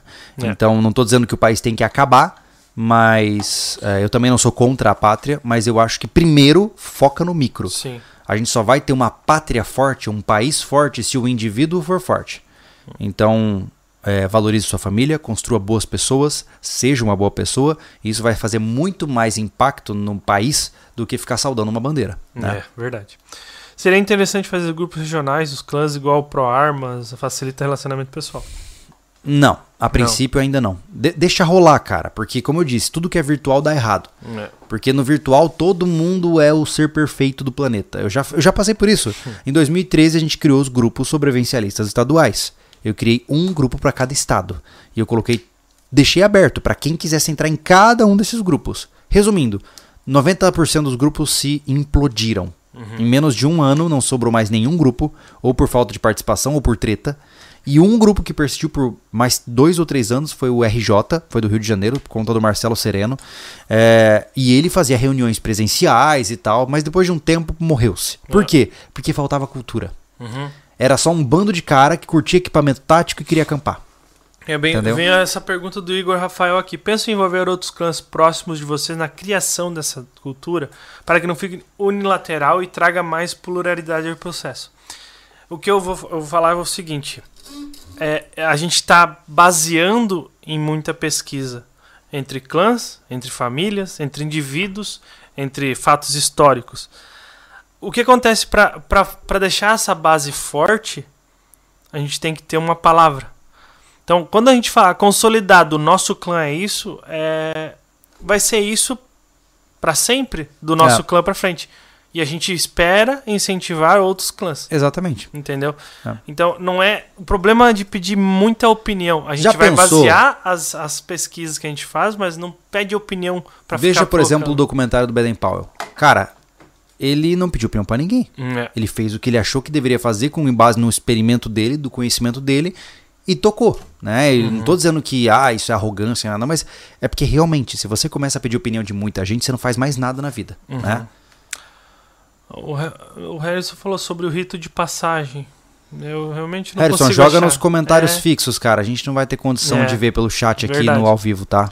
O Sérgio Reis, vocês assistiram o filme Apocalipto? Eu assisti. Não conheço. Eu assisti do Mel Gibson, o diretor? Não tenho a menor ideia. Cara, eu realmente não consigo lembrar. Tem a ver com o filme, enfim. É isso aí. Tá muito disperso. É porque é um assunto complexo também. Exato. E o pessoal acaba variando nas formas de conexão, né? Tem uma forma mais interessante de matar um animal antes do rito de travessia, de longa distância com arma, outra coisa, ou mais próximo com uma faca, ou tipo, não importa. Na verdade, isso é importante ser... Tem que ser com as mãos. Tem que ser com as mãos. A arma, ela despersonaliza, né? É muito mais fácil eu pegar uma arma e atirar num bicho que tá lá, do que chegar, tocar no bicho, puxar a faca e cortar a garganta dele. A diferença é bem grande. O Diogo Tales, para fazer parte da cultura tem que ser cliente de vocês? Não. Nem de perto. Gente, pelo amor de Deus, eu sei, talvez, não sei se ele tá falando brincando ou se ele tá falando de forma de hater, né? Mas não, Cara, faz o que você quer da sua vida, mano. A gente tá apresentando uma ideia. Se você gostou dela, já é sua. Essa ideia é nossa, né? Pega pra você, aplica na tua família, vê se funciona, segue o código, vê se faz bem pra sua vida e bora, mano, bora. É, quando a gente pede pra você comprar alguma coisa é pra ajudar o nosso trabalho a continuar existindo, não pra você ser nosso amigo. Não é isso, pelo amor de Deus, né? Ai, ai. Vocês acreditam que até o fim desse ano o cerco vai fechar a todos que têm essa visão de sobrevivencialismo? Não. O cerco vai fechar por quê, Júlio? É porque assim, ó, não tem um cerco ainda, né? É. Então, vamos ver. Quem sabe daqui a uns 5 anos o jogo muda, né? Não, as coisas ficam difíceis pra todo indivíduo, Júlio. Sim. Esse cerco fecha pra qualquer um. É. Entendeu? É. Tu pode ser o sapo na água quente. E outra, se a gente não criar partido político e começar a fazer passeata na rua, o governo não tá nem aí pra gente. É. Você vai viver tua vida em paz, sem ninguém te incomodando. Porque no final é isso, né? Um sobrevivencialista, ele quer viver a vida do jeito dele, no canto dele, sem ninguém encher o saco. É isso, né? Basicamente isso. E você não precisa pegar e jogar na internet. A gente tá aqui. Não. A gente tá aqui, cara, já faz tempo, então... Uma coisa eu te garanto. Eu tatuei no meu corpo, quando eu tiver no rancho, eu vou botar uma bandeira na minha casa, porque eu tenho orgulho do que eu faço da minha vida. Eu quero mostrar para as pessoas: olhe, é isso que eu acredito, e eu acredito que você seria feliz se seguisse também. Agora, se você é um sobrevivencialista e não quer mostrar para ninguém isso, tá tudo certo, pô. Você tá no teu rumo também, né? Como encontrar outros membros? Pode ser encontros, né? Encontros, cursos, no portal, eventualmente nós teremos uma base para o pessoal poder se comunicar. Hoje em dia, o que mais vale é assim, ó. Por exemplo, aqui, sendo membro daqui, apoiando via Pix, que seja. Tem um grupo no Telegram. Sim, se você virar membro do canal, né? Verdade. E muita gente, poxa, se conhece já por conta daquele grupo. É. Independente que é porque, vocês estão cobrando. Não. Se você apoiar o canal, você entra num grupo que tem um bocado de sobrevivencialistas do Brasil inteiro. É. Já é um começo, por 8 pila por mês. Pois é. Entendeu? E vale lembrar que desses que entraram no grupo, que hoje nós temos 400 membros lá, né? Pelo menos uns 25 ou 30 já estiveram aqui conosco. Né? Já conhecemos pelo menos uns 30 apoiadores em condições diferentes, que a gente sentou aqui, trocou ideia. Então os caras vieram até a chácara para trocar ideia com a gente. Então existe esse meio de aproximação, né? Exatamente. Moro em Blumenau, Diogo Walter. Espero um dia conhecê-los pessoalmente. O Júlio, você é uma referência pra mim. Fico feliz, meu amigo. Que bom. Dá um pouco de medo, mas eu fico feliz. O Hudson Rodrigues. Sou fã de vocês há anos e tento implementar os pilares de sobrevivencialismo em minha vida. Só tenho a agradecer, pois tudo mudou de forma positiva em vários aspectos. Que bom. Cara, eu fico muito feliz quando eu ouço essas coisas, porque... Quem diria? O Rodrigo de Mello, a sociedade alternativa, também só queria viver a vida e foi perseguida pelo governo. Cara, a gente chega nessa ponte, a gente cruza essa ponte quando ela chegar. Relaxa. Exatamente. Tá tudo bem. Ou precisa... O Diogo Tales que fez a pergunta lá, não, ele admira nós, ele não é hater. Não, beleza, Diogo. É porque sempre tem uns caras que falam que a gente é mercenário, blá blá blá. É que a gente gasta escaldado, né, cara? Aquele negócio de tipo, cara. O cara vai aquelas perguntas esse idiota. É que nem no início. Perguntando se vai ser grátis. Né? A gente entrou nessa discussão. Nada é grátis. Nada é grátis. E eu tava falando pro Júlio que eu ia falar se tivesse isso aqui, mas só teve no início, antes da live, então nem comentei, mas enfim, vou comentar. Aquilo que tu não gasta dinheiro é mais caro do que o próprio dinheiro que tu gastaria em alguma coisa, entendeu? Isso é verdade. Cuidado. É verdade. Grátis. Nada é grátis nessa vida. Não existe nada grátis. Bom, fechamos? É isso, não vieram perguntas mais. Então tá bom. Gente, mais uma vez eu peço, dedica um tempinho seu aí, cara. Escreve um comentário aqui, né, na parte offline aí dos comentários. E por favor, mantenha o respeito, é o que a gente pensa verdadeiramente. Então, nós estamos sendo muito transparentes. Se for uma viagem, mas não precisa desrespeitar. Não, e mais uma vez... Eu sei que eu sou um mané. E mais uma vez, lembrando, tá? Eu tô pontuando isso várias vezes aqui, porque eu sei... que vai ter gente achando ruim, entendeu? Existem outros conteudistas no Brasil que são mais agressivos, que acabam querendo clamar títulos, e eu tenho certeza que alguém vai chegar e vai achar ruim por a gente estar querendo instituir essas coisas. Então eu reforço, o que nós estamos apresentando para você é uma sugestão do que nós queremos fazer conosco. Isso. Nós não queremos clamar autoridade ou globalizar aquilo que nós estamos apresentando aqui. Beleza? Uhum. Deixando bem claro. E na pior das hipóteses, dia 26 de março a gente solta uns fogos. Yes! Gente, um bom descanso para vocês. A gente se vê num próximo vídeo e esteja preparado. Valeu. Valeu, gente. Obrigadão.